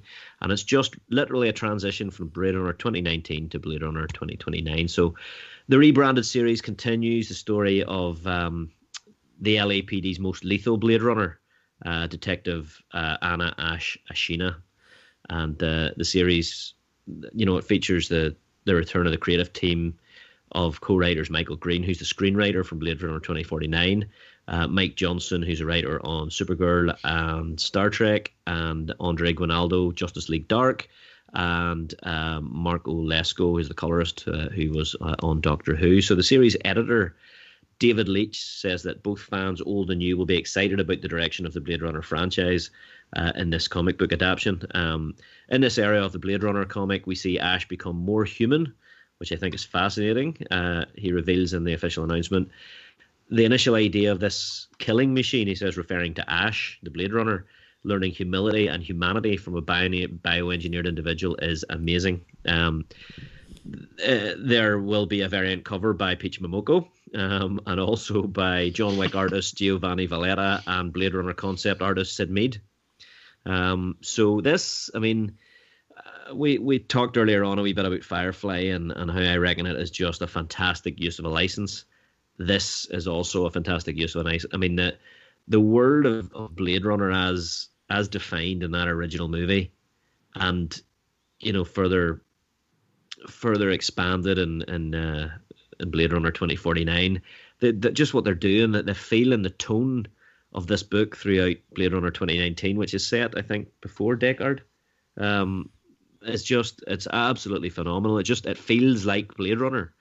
And the, the original story, the original series took us from Los Angeles uh, out into the out into the ruins beyond it, and then up into space to the outer colonies. Um, you know, and this then has us sort of back on back on the ground in uh, in LA of 2029. So I just, if nothing else, I'm just really looking forward to seeing those visuals. But Ash is a fantastic character, uh, a really um, a really interesting character as a as a lead in this. So I'm looking forward to to seeing how she's changed. You know, in the 10 years, uh, you know, between the start of 2019 and, and 2029. So very very good stuff. Very good stuff. So uh, any you guys on this or? Uh, no, but no. it's something I really want to be actually. Um, Blade Runner is something I absolutely adore, but I just don't know why I never really picked up those ones. I might try and maybe get a wee graphic novel run down the line. Yeah, I mean, I'd say I'd say uh, they'll probably solicit. I don't know, Alan. Um, are yeah, there any solicits I mean, the, for, the, for 2019 trades? Yeah, the first two trades are already available, and I see with. Uh, of course, when I turned the previous book to Titan Comics, of course, the first thing I saw was that Peach Momoko cover. But uh, yeah, it sort of says at the bottom there, offered again Blade Runner 2019 Volume 1 and 2. And they're also soliciting, although slightly late, unfortunately, they're soliciting Volume 3, which is called Home Again, Home Again. It is an early solicit, though. It's not going to be out until February 3rd. Well, I mean, the. the the Blade Runner book's not finished yet. The 2019 book's not finished yet, so yeah. I mean it's uh, it's finished in November. So well, I would, I would, if I were you, Roddy, I would maybe pick up the first two or three of this, and then, uh, and then grab the uh, grab the trades. Okay. I mean, it's your wallet, obviously. It's, it's not for me to tell you. But, uh, no, no. If you say, I'll, whatever you say, I'll do. We have that on. Uh, we have that on record, Keith. So let's see what we can actually get him to do. so yeah, so that's Blade Runner. That's Blade. Runner 2029 number one. I should say at this point, just to clarify as well, that if you are already getting Blade Runner 2019 with us, that we will transfer the order over straight away to 2029. Something like this for me is still an ongoing, it's still sequential, so we would move that across. So if it's a case of you're happy with just 2019, just let us know and that's fine. We'll cancel it, but we don't like the idea of people missing out. And Titan comics tend to be slightly smaller print runs as well, so we would rather carry it over for you as we basically see it as still the the continuing, you know, ongoing story. So, yeah, and I mean, I think I think as well, if you haven't been, well, that's one of the reasons I highlighted it, Alan, because I. I know I know that's what you do, and therefore just wanted to to highlight it to make sure people weren't confused. They weren't expecting 2019 to continue to come out whenever 2029 was launched. But also, I think this could be a good jumping on point. Uh, you know, for the for the tail. And then again, a good example of if you do jump on and enjoy this, you can then obviously go back and, and get those previous trades as well. But, but yeah, you'd expect this to stand on its own two feet as well as a story. So uh, cool. So Blade Runner 2029, number one for Keith. So we're getting down to sort of the the biggest picks, I suppose, of the month this was another one for me, Nix, that was almost my pick of the month, and it really did come within a, a hair's breadth of being my pick of the month. And that's for the very simple reason that something we all agree on Pulp was one of the stories of this year. Thoroughly amazing indie graphic oh, novel yes. from Image Comics. And that came from the team of Ed Brubaker and Sean Phillips. Sean Phillips, two guys who have worked together for years, know each other's work inside and out through Criminal, through The Fade Out, through Fatale through Killer Be Killed, the aforementioned Pulp. And now I'm delighted to say that coming out in December, December 16th, no less, this is Reckless, which again is going to be an original graphic novel. This seems to be the way these guys are going now. They did have Criminal as a bit of an ongoing there for a while, but they released My Heroes Have Always Been Junkies and then Pulp, and they seem to be doing these lovely hardcovers straight to graphic novel. So with this one, with Pulp, what was great about it was, well, there were many great things about it, but what I really enjoyed about it was the time frame that it took place in. So you had the Old West, but you also had sort of around World War II in America. This one's actually jumping to the 1980s. So again, it's shown a bit of versatility with these guys. They don't always stick to the same eras. So sex, drugs, and murder in the 1980s Los Angeles, and the best new twist on paperback pulp hero since The Punisher. Them's big words. Uh, Ed Brubaker and Sean Phillips, the modern masters of crime noir, bring us the last thing anybody expected from them a good guy. A bold new series of original graphic novels with three books releasing over the next year, each a full length story that stands on its own. So, this is the first of a trilogy. Meet Ethan Reckless. Your trouble is his business for the right price. But when a fugitive from his radical student days reaches out for help, Ethan must face the only thing he fears his past. So they're already giving you a slightly early solicit there as well, or at least a preview. That book two in the Reckless series is going to be April 2021 as well. It also says that it's for fans of things like Parker or Jack Reacher as well. So preview pages, as ever, are absolutely stunning. They I, I always adore Sean Phillips' work anyway. But this this has a different look to it, I have to say. Sort of sun drenched vistas, and then it goes from that into the inside of this large barn, and then it's pure horror. This will be awesome. I mean, we we push pulp all the time in the store, and I promise we don't work on commission for pulp. We just think it's that damn good. Uh, so mm-hmm. I think this will be one that will be going on plenty of people's pull list just on the strength of pulp. Uh, again, it was mm-hmm. 144 pages. This is going to be great. This 144 pages that is bigger than Pulp. Yep, Pulp was That's, 96, I think. Yeah. Uh huh. It's a it's it's a chunky a chunky piece of kit. Yeah, just beautiful stuff. And then it's also Jacob Phillips, uh, Sean Phillips' son, who works on that Texas Blood. He is also the inker, I think, for Sean Phillips, inker and colorist. So it's a it's a real family book, I suppose you would say as well. But yeah, the, this for me is already the you know top of the pile. This is going to be fantastic if Pulp is anything to go by. And these guys are guys I've been following for years anyway, so the very epitome of following creators rather than titles, to be honest. So, yeah, keep an eye out for that one, guys. That is Reckless, which is an original graphic novel, going to be part one of three, and that comes out in December 18th. So yeah, that is my fourth pick. When it comes to Vicky's fourth pick, we're back to AWA Studio. So once again, with uh, the new kids on the block here. So erratic number one. This is going to be a five issue mini series. It's written and drawn by Kaare Andrews and colored by Bran Reber. You're 15 years old, you're suddenly granted incredible powers. Cool, right? There's only one problem. You can only use your powers for 10 minutes at a time. What do you do when you have to save the world but you only have 10 minutes to do it? This is the problem fa- faced by Oliver Leaf, a teenager who has just moved to a new town and a new school, and is having a hard enough time navigating classes and his crush before the interdimensional monsters started showing up.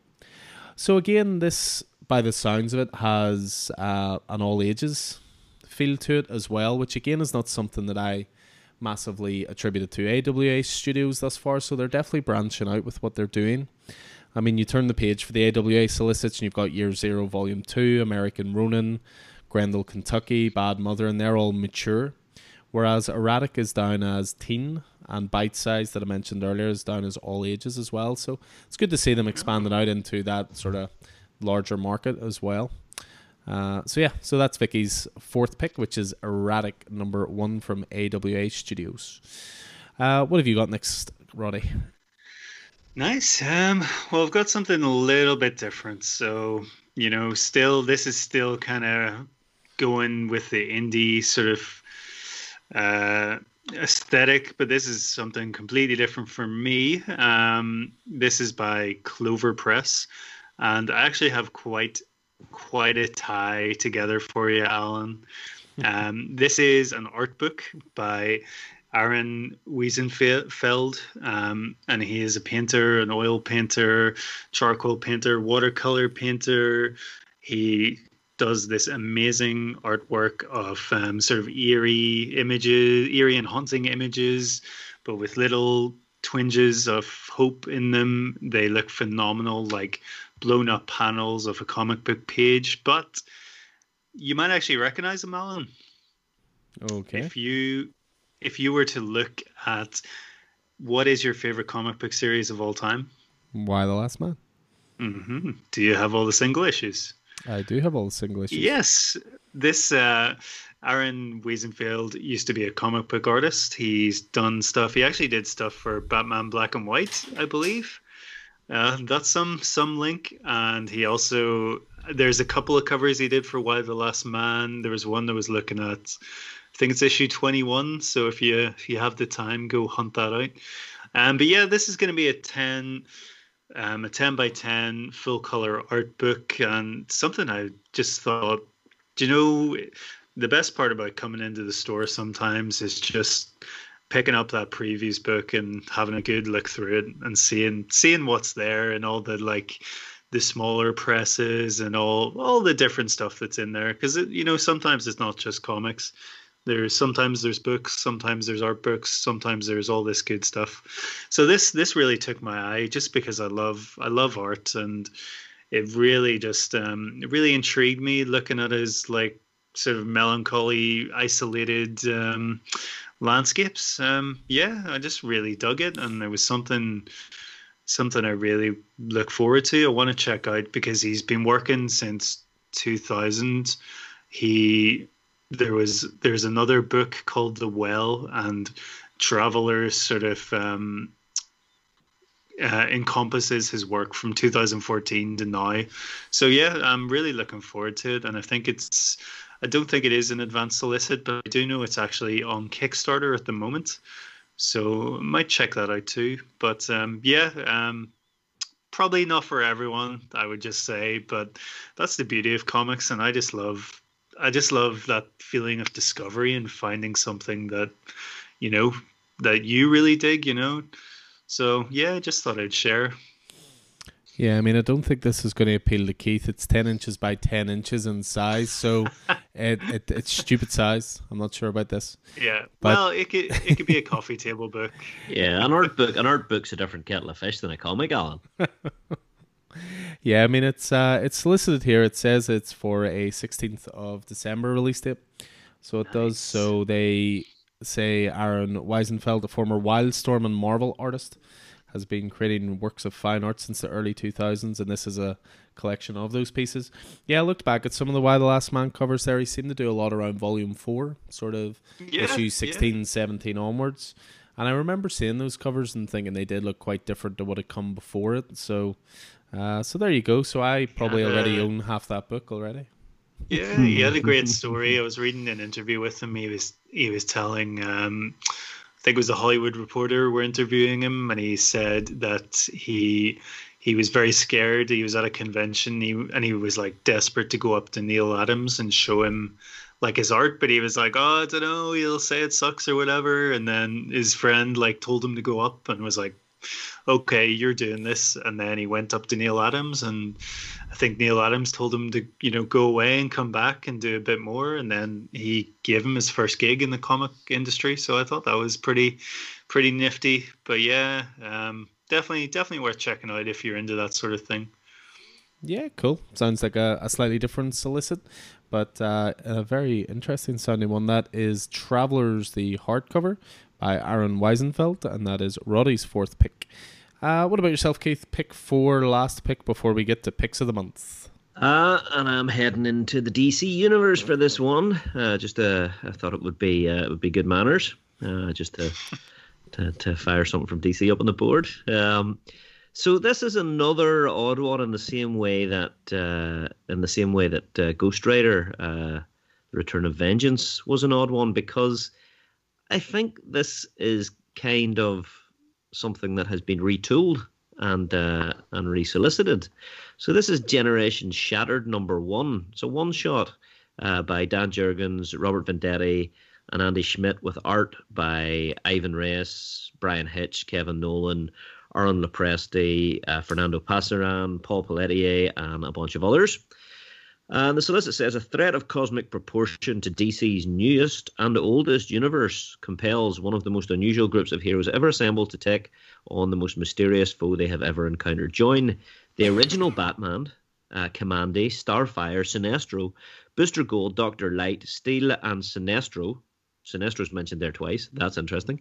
In their quest to save the universe before time runs out. So, this story follows on from uh, one of the stories in Detective Comics uh, 1027, which was Generations Fractured, was the story by by Dan Jurgens. And uh, in that story, the original Batman of 1939, who first appeared in De- Detective Comics 27, uh, ended up it was like a museum heist. The Calendar Man was undertaken, and there was a there was a, a whole lot of back and forth and went on anyway. And uh, towards the end, Kamandi, the uh, future cave boy, appeared and uh, and told Batman of 1939 that you know there was something he needed his help with, and, and off they went. Um, so so that was that. I, I this is a continuation of that, and to me, I don't know. Is this is this what this DC Generations G5 thing was supposed to be? And they've sort of Yeah, you do have to wonder. I mean, it is a one shot. It, you know, I when I first saw this solicited, I wondered if it was going to be sort of one of five because I think originally DC had set up to do Generation Zero on Free Comic Book Day, and then that was going to lead to Generation One, Generation Two. The the sort of scuttlebutt around the industry at that time was that DC were getting ready for some sort of reboot, which was going to be called Fifth Generation or the horrible moniker 5G, and it was going to be G5, 5G. G5. yeah, and it never happened. It was it was apparently the brainchild of Dan DiDio, and then obviously there was some changes in DC Comics, and Dan DiDio left. We don't know whether he left of his own accord or he left before he was pushed, but the the generation stuff just seemed to go away. And to be honest, with all the free comic book day stuff that ended up coming out, you know, they made it sort of a summer event and new new issues every week.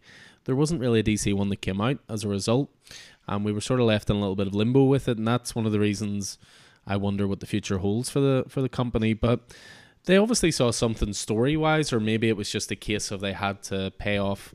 Maybe Detective Ten Twenty Seven was that far along with that story in there that they had to do something to pay it And off. there was uh, was there not a was there not a like a, a, a prelude in, in Wonder Woman as well at some point?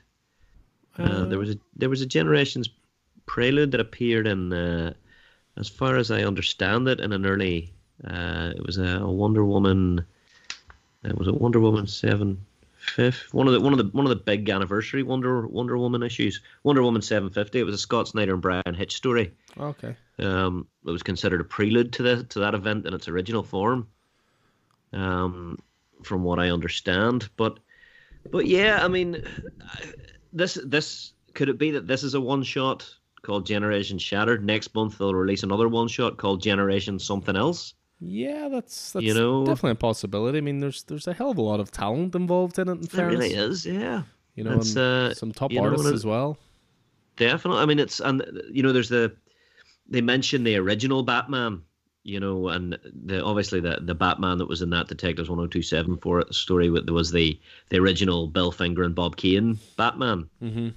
You know, as he was, but whenever they say the original Batman, it's no more. It's almost like they're saying that that that Batman is not yeah no longer same, exists yeah yeah is not in the same continuity as you know as our Batman you know it's it's a weird one anyway but but I don't know but this this is this would seem to be it anyway it's an 80 page one shot um you know at that at that higher price point. Um but uh yeah I just thought it was I just thought it was really interesting. I really enjoyed that story and uh in uh, Detective Comics 1027 Dan Jurgens is a fantastic writer.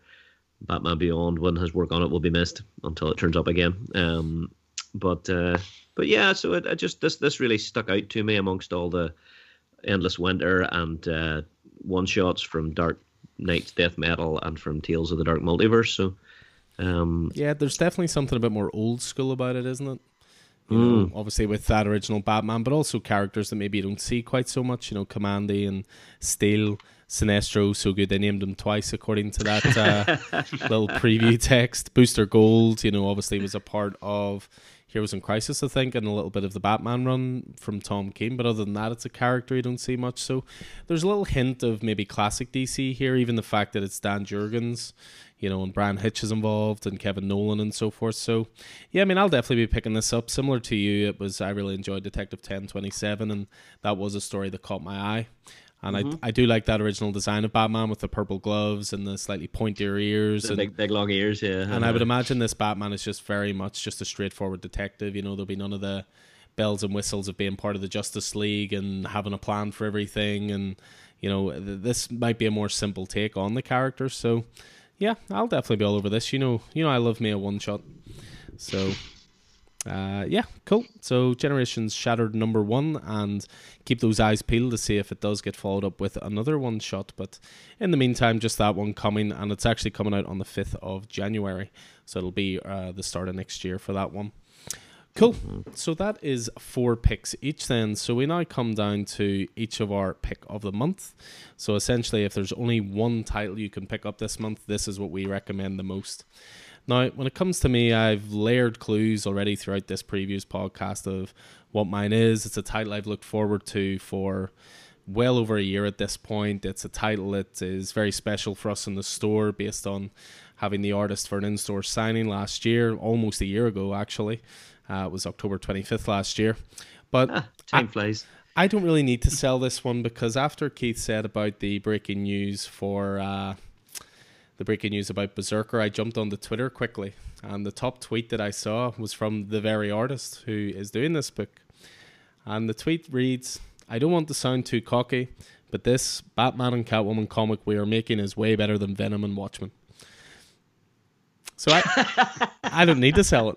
Uh, so obviously this is a little bit of a uh, a little bit of a wink and a nod to Donny Cates and his Venom run. He very famously said his Venom run was better than Watchmen. That got the attention of Dave Gibbons, who ended up doing a variant cover for Venom. And this is him obviously just having a little bit of fun with that, saying it's better than Venom and Watchmen. And interestingly enough, Donny Cates has already replied to it with that little sort of really emoji. So there's there's definitely a little bit of fun there, a little bit of uh, friendly rivalry. So, so yeah. So the title I'm lo- most looking forward to this month is Batman Catwoman One. So this is going to be a 12 issue miniseries. So this is essentially the continuation of Tom King's Batman run. Now, Tynion has been doing a thoroughly brilliant job of following on from Tom King, and he's also incorporated loads of Tom King's story threads into his run. But this is seen as sort of the the truest. Um, the truest end to Tom King's work. There was a lot of controversy at the time. He was originally supposed to do 100 issues and then it got cut to 85, but then he was going to do this as well. And then the art for this is by Clay Mann. So thoroughly wonderful guy. As I say, he was in the store last year. We had a Q&A session signing. Thoroughly, thoroughly lo- lovely bloke and also incredibly talented. And one of the stories he told us last year was regarding Batcat, in that he said when him and Tom King were chatting about it, they really thought they had something special. Like this was, you know, this could be a story down the line that people could look at the way they look at Hush or the way they look at it, Dark Knight Returns or Year One. And the original plan was going to be Clay was going to draw eight of the 12 issues and they would have some fill in artists so they wouldn't miss any of the, the deadlines. But because they thought they had something special in their hands, Clay went to DC along with uh, along with Tom King and asked if he could draw the whole thing, if they could maybe just push it back a little bit, and he would draw the whole thing. Now they've definitely pushed it back a bit. Uh, this was originally going to be at the start of the year, but good things come to those who wait, and you'll be delighted to know, Keith, this is a black label title, but it is a regularly sized black label title. Nice one, Tom King. Yes, indeed. So, yeah, really, really looking forward to this. So excited to see it in the solicitation books. And this is going to be 12 issues and it features the comics debut of Phantasm. Now, if you don't know who Phantasm is, first of all, why do you not know who Phantasm is? Second of all, go back and watch Batman the Animated Series and the brilliant movie spin off from it, which is Batman Mask of the Phantasm. And this is the first time this character is going to be introduced into DC Comics canon.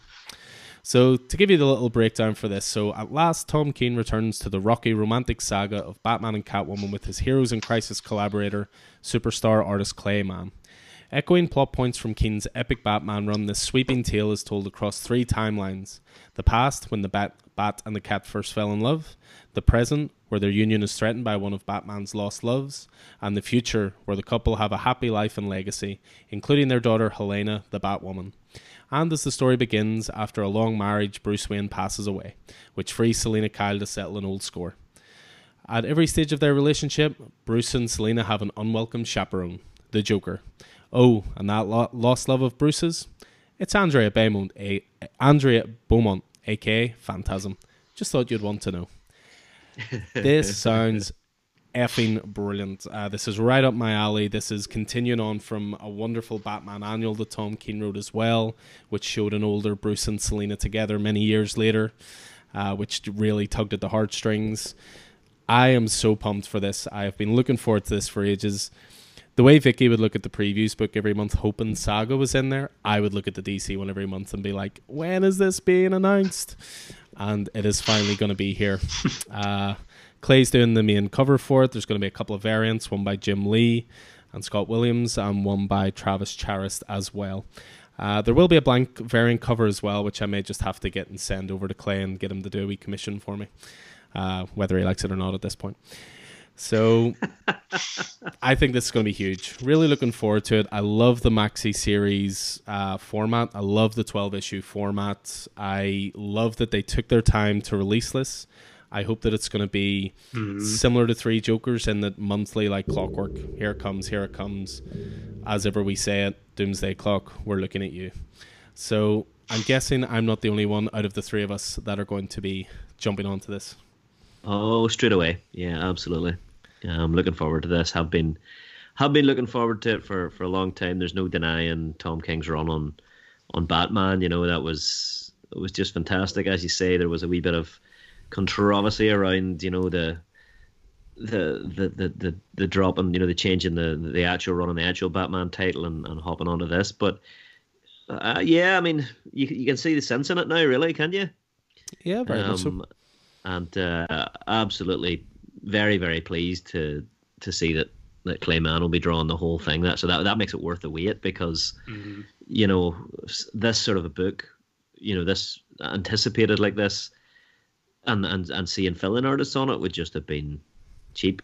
Yeah, it would, know? it would be a bit of a waste. I mean, the the one I always go back to is No Justice, which was four issues. Scott Snyder was linking together the end of Metal and and the start of his Justice League run, and three of the issues were drawn by Francis Manapul, and issue three was drawn drawn by Riley Rossmo. Now, I really like Riley Rossmo's style, but it's very different to Francis Manapul. It just pulls you out of the story. I find you know, if you've got that consistency with artist and with writer, it just reads so beautifully. That's why I think we're all such fan of indie books because they all tend to be creator owned. So you have the same artist through it as as well as the writers. So yeah, really delighted they took their time with this. Really delighted that it has now been solicited at long last. Uh, cheers, Clay. It only took a year after being in the store. So yeah, really looking forward to that. I think that's going to be a big one, guys. So definitely jump on that. Uh, I like to think as well with it being twelve issues. I think there'll certainly be little wrap up beats at the start that'll certainly fill in people fill in the blanks so they can jump on this as well. But as you say, Keith, this this worked out beautifully in a way because we we started to get this great Tynion run. We got people on to Batman at issue 86, and it's bigger now than it's ever been. And then the people who were fans of the, the Keane run now get this, you know, epilogue essentially to that story. Yeah. So, so although there was a bit of controversy and a bit of annoyance, certainly for myself at the time, you know, it, it hopefully it'll have been worth the wait, and we'll really, really look forward to that. So, great time to be a Batman fan. Every time's a good time to be a Batman fan. Batman is DC's cash cow, and don't they know it? And everybody wants to write it, and everyone wants to draw it. So it's it's, it's the same with Spider Man. You know, everyone wants to write and draw Spidey at some point in their career. Everyone wants to write and draw Batman at some point. I think so. Uh, yeah.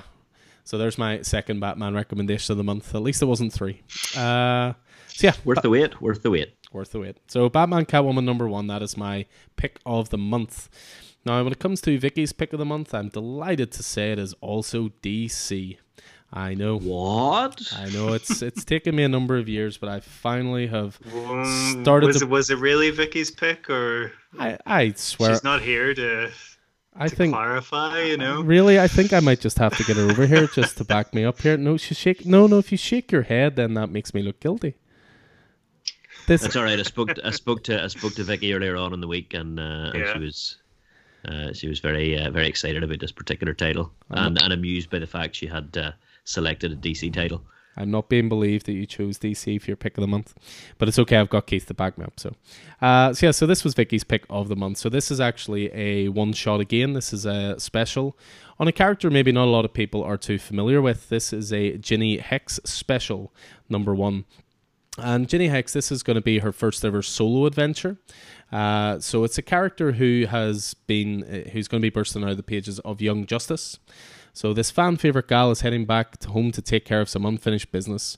Hoping to take some time off from multiverse conflict, Ginny re- reconnects with some old friends and family. But all that goes out the window when a new foe called Three Eyed Jack transports her town back to the Old West. Now it's up to Ginny to face off with this superpowered gunslinger and save her town. But Ginny's about to learn that some threats are closer to her heart than expected. So I would imagine Keith will be all over this, given he's a fan of the big old Western. And that's exactly what this sounds like. It, it does, but uh, I don't know an awful lot of Jonah Hex, and I'd never heard of Jenny Hex. Um, so I didn't I didn't really I didn't really jump on it. I have to say. so far. Uh, so that's far. okay. Vicky will wear you down over the next month. So I should say this is written by Magdalene Visaggio and art by Gleb Melnikov, which are not two um, creators I'm too familiar with, but it does sport also a rather beautiful Nick Derington cover. Uh, so I'll certainly pick it up. You know, I, I can't have Vicky recommending a DC title and then I don't read it. I don't think uh, should be recommending any more DC titles. So, yep, that's her final one, the pick of the month, and the one she is most looking forward to. That is the Ginny Hex special number one. Uh, so, what about yourself then, Roddy? What is your pick of the month? So I'm going to continue and make it a complete indie clean sweep for me. So no blue or red on the board all yellow. So this one is Post Americana number one, which is coming on the 2nd of December, and it is the first of a six issue miniseries uh, written by Steve Skroce. And we've also got Dave Stewart on sharing art duties with Steve Skroce as well. Um, if you don't know, Steve Skroce is the creator of Maestros, and he also is a co-creator of We Stand on Guard with uh, Brian K. Vaughan, which is a phenomenal book about uh, Canadians trying to fight back the technologically superior American forces set 100 years in the future. It is uh, awesome. Steve Skroce was also on Spider Man for a long time, and mm. uh, he was on X Man after Age of Apocalypse, and he was so he he, was he was a fairly well known yeah uh, Marvel artist for a long time. Oh, cool! So he was, yeah. and he also, the... I believe, he also did some Matrix, the Matrix storyboards. I can't remember if it's the first film or um, uh, one of the the other two sequels. Yeah. yeah. But yeah, um, see, when I look at his art, I just think comic books. There's something about his work that just there's something really kind of old school about it, but it's also you know beautiful at the same time. Yeah. It reminded me of um, I don't know what it says in the previous book actually, but it reminds me a bit of Little Bird, the art in that by Ian Bertram, and it also kind of we were talking about James Stokoe earlier. It's that kind of that kind of vibe it's going for. So I'm really excited for this. Obviously, with the title called Post Americana, you kind of kind of maybe know what's going on. Um, so I'll read you the blurb. The Cheyenne Mountain Installation, aka the Bubble, is the most sophisticated super bunker in the world. It was built to ensure the survival of America's executive branch of government and its most important citizens should the unthinkable happen. When the world ended, the executive branch failed to reach the sanctuary, but the elite citizenry did. Eight years later, one of their own has named himself the new president of the US. His plan? Subju- subjugate the survivors of the American wasteland using the same bunker resources meant to rebuild it. The only thing standing in their way is a deadly wasteland girl, hell bent on revenge.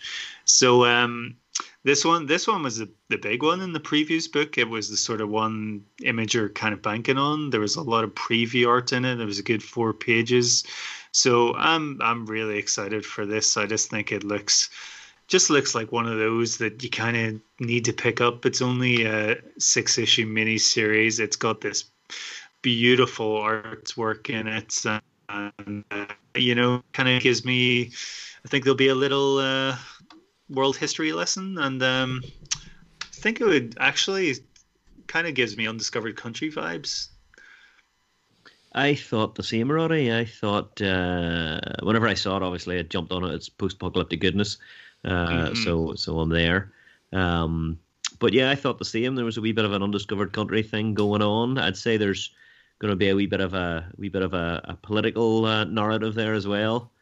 Uh, I would imagine. Um, so it'll be interesting to see We'll uh, after the election what happens mhm. so yeah this will be after um yeah really looking forward to it i can't um i just love uh just the art when i look at that art it gives me i don't know it gives me a nice feeling to look at it's it doesn't look like anything else really that those kind of artists and it you know it takes you back to a sort of different time in comics so yeah really looking forward to it. Yeah, well, I think two things to note uh, with the previous book. It it solicits solicits it as Mad Max Fury Road meets Snowpiercer. Those are two uh, touchstones of quality Wow. there. And another Okay. thing worth mentioning is in the preview art. I, am sure you probably maybe you didn't notice it. I don't know, but there's a preview page which is showing off these people watching a movie, and it's a superhero, big, chunky, brutal, jumping off a rooftop and he says, "I'm the goddamn night terror," which is clearly an, a nod at Frank Miller's All Star Batman and Robin, where he was the goddamn Batman. And and then they're sitting watching this movie, and you can just hear them say, "Superheroes, probably the greatest American art form." So uh, definitely a love letter to comic books as well with this one. But yeah, I'm on, I'm totally on your side, Roddy. This looks awesome. Uh, Mhm. Big fan of We Stand on Guard. It's uh, that was that was more of a situation of following the writer because I wasn't too familiar with Steve Skroce's work quite so much, but I'll definitely be following him to this. So six issue miniseries, as you say, kicks off December second, and that is post Americana. So definitely one to look forward to. Uh, cool. Well, that is everyone except from Keith's last pick, which, as much as I have my excitement for Batcat, I would say your pick is probably probably going to be the biggest title of December. I would say. I I would say you're you're probably right there, and uh, sort of it adds a wee bit more uh, wee bit more value to to Clay's uh, to Clay's tweet there. Um, whenever you realise that uh, the Batcat is going up against uh, a heartwarming uh, Christmas crossover from Marvel's uh, Donny Cates and Ryan Stegman in King in Black number one of five, uh, and in true Christmas style, Darkness reigns. After a campaign across the galaxy, Null's death march arrives on Earth, and worse yet, he hasn't come alone. With an army of hundreds of thousands of symbiote dragons at his command, the King in Black is a force unlike any of Earth's heroes have ever faced. Eddie Brock, aka Venom, has seen firsthand the chaos that even one of Null's symbiotic monsters can wreak. Will he survive an encounter with the god of the abyss himself? From Donny Cates, Ryan Stegman, J.P. Mayer, Frank Martin, and uh, VC's Clayton Cowles comes the definitive chapter in their two year long Venom saga that has changed everything you thought you knew about symbiotes. King in Black. So here we have the. Uh, I guess it's the, the pinnacle uh, of, of of Cates and Stegman's uh, absolutely seminal run on Venom uh, through the Absolute Carnage um, event uh, last year. Uh, obviously, what has been teased is the arrival of of the symbiote god Null. Uh, you know, and that is almost at hand. It's been teased through through Venom and, and through a variety of other uh, Venom and non Venom related titles. He's going to be backed by a, an army of symbiotic monsters and you know, as as it says, it poses a threat unlike anything the Marvel universe has ever seen. Um, and Stegman have just totally reshaped the Venom mythos, you know, and they've they've added to it. They've they've um they've built on it, built on what was there, and I just this is going to be this is going to be phenomenal. It just the the if this follows the the plan of, of, of absolute carnage, which is the, the core the core story, you know, and, and a variety of other tie-ins and, and one shots that, that add value, then then I'm I'm right there. But um, you know, we know that we know that obviously this is kicking off in the in the pages of, of Venom, and uh, we're both on Venom. We're all on Venom, are we? I know I am. Nope. nope. Sorry. Seems fair. Seems be. fair. I know, I know, I know. I should be. I, I think it's it started um, started before uh, I came into Coffee and Heroes, didn't it? Uh, 2018, I believe uh-huh. it kicked off in. Uh, we would have been open, but yeah, not open a maybe. long time. Um, yeah. So I mean, this is this has been teased for for a long, long time. Uh, Donny Cates did a recent video interview as part of a part of an online uh, an online festival, and he said, as far as event books go, this is the coolest, darkest, most heavy metal Cthulhu dark horror thing I've ever been able to do. I still can't believe Marvel is letting us go as dark and scary as we're going. so that's just that's just class. It's almost like it's almost like Donny Cates and Scott Snyder are just competing for the most metal. Well, I say Donny Cates and Scott Snyder, but we need to throw Jason Aaron in there as well you know, uh, for the for the for the, the the metal competition in comics. So obviously, I mean, the pages of Venom. Then we've got this uh, five issue mini series, which will be the, the core of it all. But uh, but Venom won't be facing Null alone, uh, and apparently his unrelenting darkness will enshroud every corner of the Marvel universe in various titles, debuting in debuting in December. So uh, tie-ins, uh, tie-in titles, and new titles showcasing this unrelenting darkness. Uh, we've got Bruce Banner is going to be fighting through a planet of symbiotes in King in Black and Mortal Hulk by Al Ewing and uh, and Aaron Kuder. Uh, Christopher Cantwell and Salvador Larroca will celebrate Nullmas with a twisted Yuletide tale of unlikely allies in King in Black, Iron Man, and Doctor Doom. And uh, obviously, Christopher Cantwell has made himself the go-to guy for, for metal armored Marvel characters uh, in Iron Man and Doctor Doom, and uh, he's uh, bringing, quite the niche. Yeah, yeah, and he's bringing them together in a Christmas one-shot. Um, and Kurt Busiek, uh, Ben Dewey, uh, Jonas Scharf are on King in Black, Namor. I think there's going to be, you know, that so that'll that'll explore Null's chilling connection to Atlantis there's going to be tie-in title tie-ins and ongoing titles like Spider Woman uh, number seven and the new Black Cat by by Jed MacKay. Uh, obviously Venom itself, um, and there's a few other bits and pieces in there as well. Um, Alan, isn't there? Yeah, you've got the uh, King in Black handbook, uh, which is going to be part of it. Atlantis Attacks number five is going to tie in. An interesting tie-in we definitely found was uh, the Union number one. Yes, weirdly, it was one that was solicited uh, for as part of Empire, and this is a this is the uh, the the the the team from the the British Isles uh, from the UK, um, and uh, uh, we bit we bit controversial uh, in various quarters, but uh, it was solicited for for for Empire, uh, disappeared, and has now reappeared as a part of King in Black. Obviously, something else that has been retooled as a result of COVID and uh, and is, is going ahead, and also uh, the current uh, Spider-Man, uh, symbiote Spider-Man, is a King in Black it, tie yeah, as it well. kicks off in November, so it's almost like a prelude event a little bit as yeah, well. yeah, yeah. yeah. So, uh, so yeah, so there's there's a lot going on. I mean, it really is. I think December really will be the month of of King in Black. You know, it's uh, the, these guys have been building up to this for some time, and I mean, there's a lot of there's a lot of buzz around it. There's a lot of, uh, I mean, whenever you mention Cthulhu Dark Horror, I mean that's that's me gone, and and Roddy's probably just going to jump on because of that. You know, so uh, Oh no, it's a lot of catching up. Well, Roddy, you said you were looking for an event to get into, so we may have just found it for you. Here we go. I'm really intrigued by that uh, Nam- Namor one. Yeah, Even yeah. even if I don't get that, um, yeah, I probably will. Probably just gonna have to message the Coffee and Heroes page after and be like, "Put me down for it." Yeah, Well, I I, mean, mean- it's it's the the previews catalog this this month has got uh, a preview f- from some preview pages of uh, of issue one, and Ryan Stegman is just doing his his best work. Like it's absolutely phenomenal. Just this this great scene of Eddie sort of leaping off a, a building in New York, and as he leaps, the symbiote enshrouds him. You know, and uh, where Eddie leaps off, uh, Venom flies through the air. It's absolutely, uh, it's absolutely phenomenal. It just looks looks great, and the story of the story of of of Eddie and his son Dylan will will I don't know if it'll it'll. There's been a lot of mysteries around that and Venom, whether that's going to come to a head. Um, uh, the Avengers are very much have been involved very much in in how this has has been panning out. So.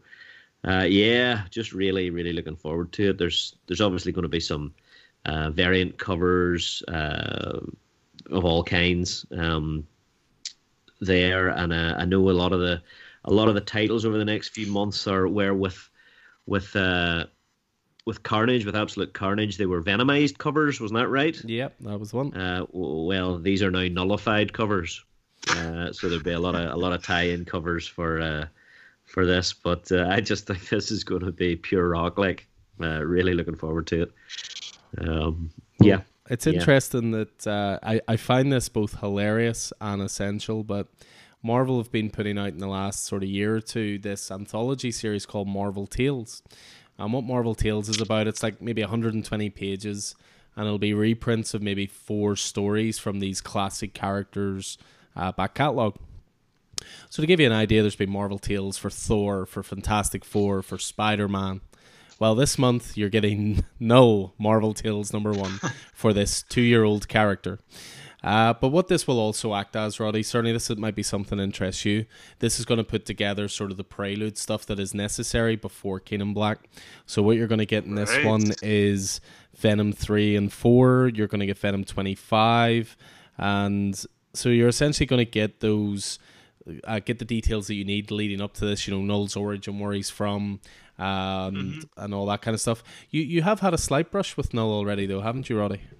Yes, I have Silver Surfer Black, Silver Surfer which Black. is unreal. What a book! Mhm, So yeah, mhm. like um, I've dipped my toe in the uh, the The Null Cthulhu, uh, Marvel. yeah, Um, exactly. it's, it's. I mean, I War of the Realms, um, Absolute Carnage, have given me a certain faith that they're not going to go too badly wrong. The way that the way that Marvel have structured, you know, these uh, company-wide events over the last couple of years has been uh, there. I mean, it's been a uh, it's been a teaching case on how to structure events. Really, you know that that that everything that is core takes place. And I'm not I'm not bitching about about death metal, although it might sound that way. Nobody Uh, thought you were until you had to specify that you were. it's, uh, it's, it's it's just it's been a, a masterclass in how to do it, how to how to tell the story, and tell a great story and that inside that five issues or six issues or seven or whatever it is, you know, and, and keep it in there, and then everything else links or adds value. The the the stories that feature, you can you can tell whenever a character, you know, so for example, Immortal Hulk, there's a one shot linked, but it's written by Al Ewing, who is the Immortal Hulk guy, like, so uh, so it's if you're an Immortal Hulk fan, it's probably still you know critical reading you know and it, it'll it'll it'll link that character in some way. You know not reading it will not take away from the main story but reading it will add, will add value will tell the story of of what your character that you love is doing at that time and how they're linking to that event you know? So so so I think it, it's it's the way to do it like and as I say the way they have done these last few company wide events has given me faith that this is you know you you would be able to go straight in probably with the five issues and and enjoy it mm. Um, but if you're also on, for example, you know, one of those other characters that's tying in or or has a, an additional series, you know, if you're a Namor fan, then obviously you want to be picking up uh, King in Black Namor, for example. Um, but yeah, so so some great uh, some great stuff there.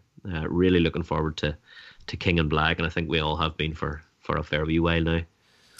Yeah, if there's one thing Marvel does, it's the long game. They they definitely get you hyped up over a long time. I mean, we've We've seen Null is coming for probably six months, eight months, a year. They're very good at sort of hyping this stuff up, and to be honest, with that team on King in Black, they'll they'll inevitably deliver. It's it's also nice as well what they do with this. They did the same for Absolute Carnage. Uh, the first issue was fifty six pages, and then the following issues were all forty pages, and they're doing the same thing here. So you're getting tons of content for your buck there, so to speak. You know, by the time you factor in the 40 you're, you're talking 200 pages just for the main title over five issues which is great to see so yeah I, i've no doubt that this will be one of the this will probably be Cates and Stegman's crown and glory although in saying that i think i remember saying something similar before absolute carnage because you didn't know if they could go much bigger than that and then absolute carnage almost was like a starter for this you know what i mean this is the main course so what you know so so this is this has got to be the peak this has got to be you know, this isn't going to be the second part of a three arc story or something. I mean, this is. There can be nothing else comes after this, surely. Donny Cates, I think Keith is challenging you. so if you're listening, I hope you're working on part three. but yeah, even just like on the Marvel previews book, once they uh, went with um, the 2020 event, they keep changing it now to 2020, but the zero is in the null sort of symbol. Yeah, so yeah. yeah, they've been hyping this for a long time, and yeah, I've I've more than enough faith in these guys. It'll be worth the wait. I'm not too sure what I'm going to be reading through it. I have to be honest. With Absolute Carnage, I was reading Venom anyway. I got that Immortal Hulk one shot, but I avoided a couple of them. But I'll I'll see. But what Donny Cates events, if there's anything to be learned from Absolute Carnage, is is that so many people just say, "Just give me it all, just hook it to my veins," essentially. you know. So the pre-orders are already, but to be honest, the pre-orders have been big in this since about June. You know, people yeah. have been asking, "Can yeah. they pre-order it?" So this is this is going to be one of the biggest, if not the biggest title of the year, I would say. Uh, I mean, I I'll certainly I'll certainly be on the, the main series, staying on Venom. I don't think there's any Spider-Man related stuff, interestingly, because uh, Spider-Man's in the middle of Last Remains, but um, and considering Venom span out of, of Spider-Man all those years, thirty years ago, um, but certainly the the Immortal Hulk uh, by Al Ewing. Uh, I'm I'm on both Doctor Doom and, and Iron Man by uh, by Christopher Cantwell, and uh, I can't pass that up, up Salvador Larroca, so I'll probably grab that mm. one shot though it does look like the most Christmassy of the whole lot. That's a, it's kind of an interesting one. Let me see. It has uh, Santa on the cover and everything. It has Santa on the cover. Yeah, yeah, yeah. It. Uh, let me see. What does it say about it? I wonder how uh, that sounds to people. You're talking about this dark event and Cthulhu and you know Venom and God of the Symbiotes. Then you go, oh, but there's Santa on the cover. I don't even know how that yeah. comes across if you can't see the art. Says Iron Man has risked everything to save Eddie Brock, and now he's left with nothing but guilt. As long-time frenemy Doctor Doom shows up with both counselling words and ulterior motives, they'll be forced to battle an all too familiar spectre of the holiday season.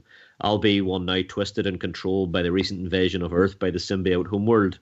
As Iron Man and Doom fight, uh, as Iron Man and Doom fight as a temporary uh, allies, their unexpected encounter both with each other and the horrifying inversion of Yuletide joy will ultimately reveal them to be the true meaning of nullness. so it looks like Santa's going to be uh, going to be symbiote infected. no, I see why you're on board with this. This uh, Oh, subversion of Christmas, if you will. Well, I should actually throw an addendum to my previous statement of biggest title of the year. It still has to go some way to be bigger than Three Jokers, so we'll see. But definitely has the potential to be. So yeah, King in Black number one. So again, if you're unsure about it, you know, obviously we've we've went into a bit of detail here, but just pop into the store. You'll you'll see the previews book. It breaks down each of the uh, the tie-in events, and you can pick and choose. As as Keith says, Marvel have been very good about the tie-ins, just adding value rather than being essential. So you can pick and choose what you want to go with, or just stick with the main title and uh, and go from there. So. Cool. So that is the final pick of the month then, and that is King in Black number one. So yeah, that is going to bring an end to the previews podcast for the October book. So again, just to remind you, these are titles that mostly, apart from those advanced solicits, mostly ship in December. Uh, as ever, you can call in the store if you want any added to your pull list. You can drop us an email, coffeeandheroes at hotmail.com. You can find us on social media uh, and get in touch with us that way as well if there's there's anything that catches your eye there. So, yeah, hope you guys have enjoyed this. It's always a pleasure chatting through these books and sort of even just lifting our own hype for them. I have to say. so, Yeah, it's getting getting excited about what's coming out. Yeah, some really, really good stuff there and some interesting picks along the way as well. I must admit, when I wrote Roddy's picks onto the board, I didn't have a clue about any of them. So it's nice for you to educate me, sir. There you go. The more you know. Cool. Well, that's going to do it for us. We will be back again soon with uh, another reviews podcast. We may have a little book club in the works and a few other bits and pieces as well. So keep an eye on the Coffee and Heroes podcast and on the Coffee and Heroes socials, and we'll keep you informed on all of those. So until then, it's been a pleasure, guys. Good night. Keep on winging it. Like the artist in one of the books Roddy recommended. Beautiful.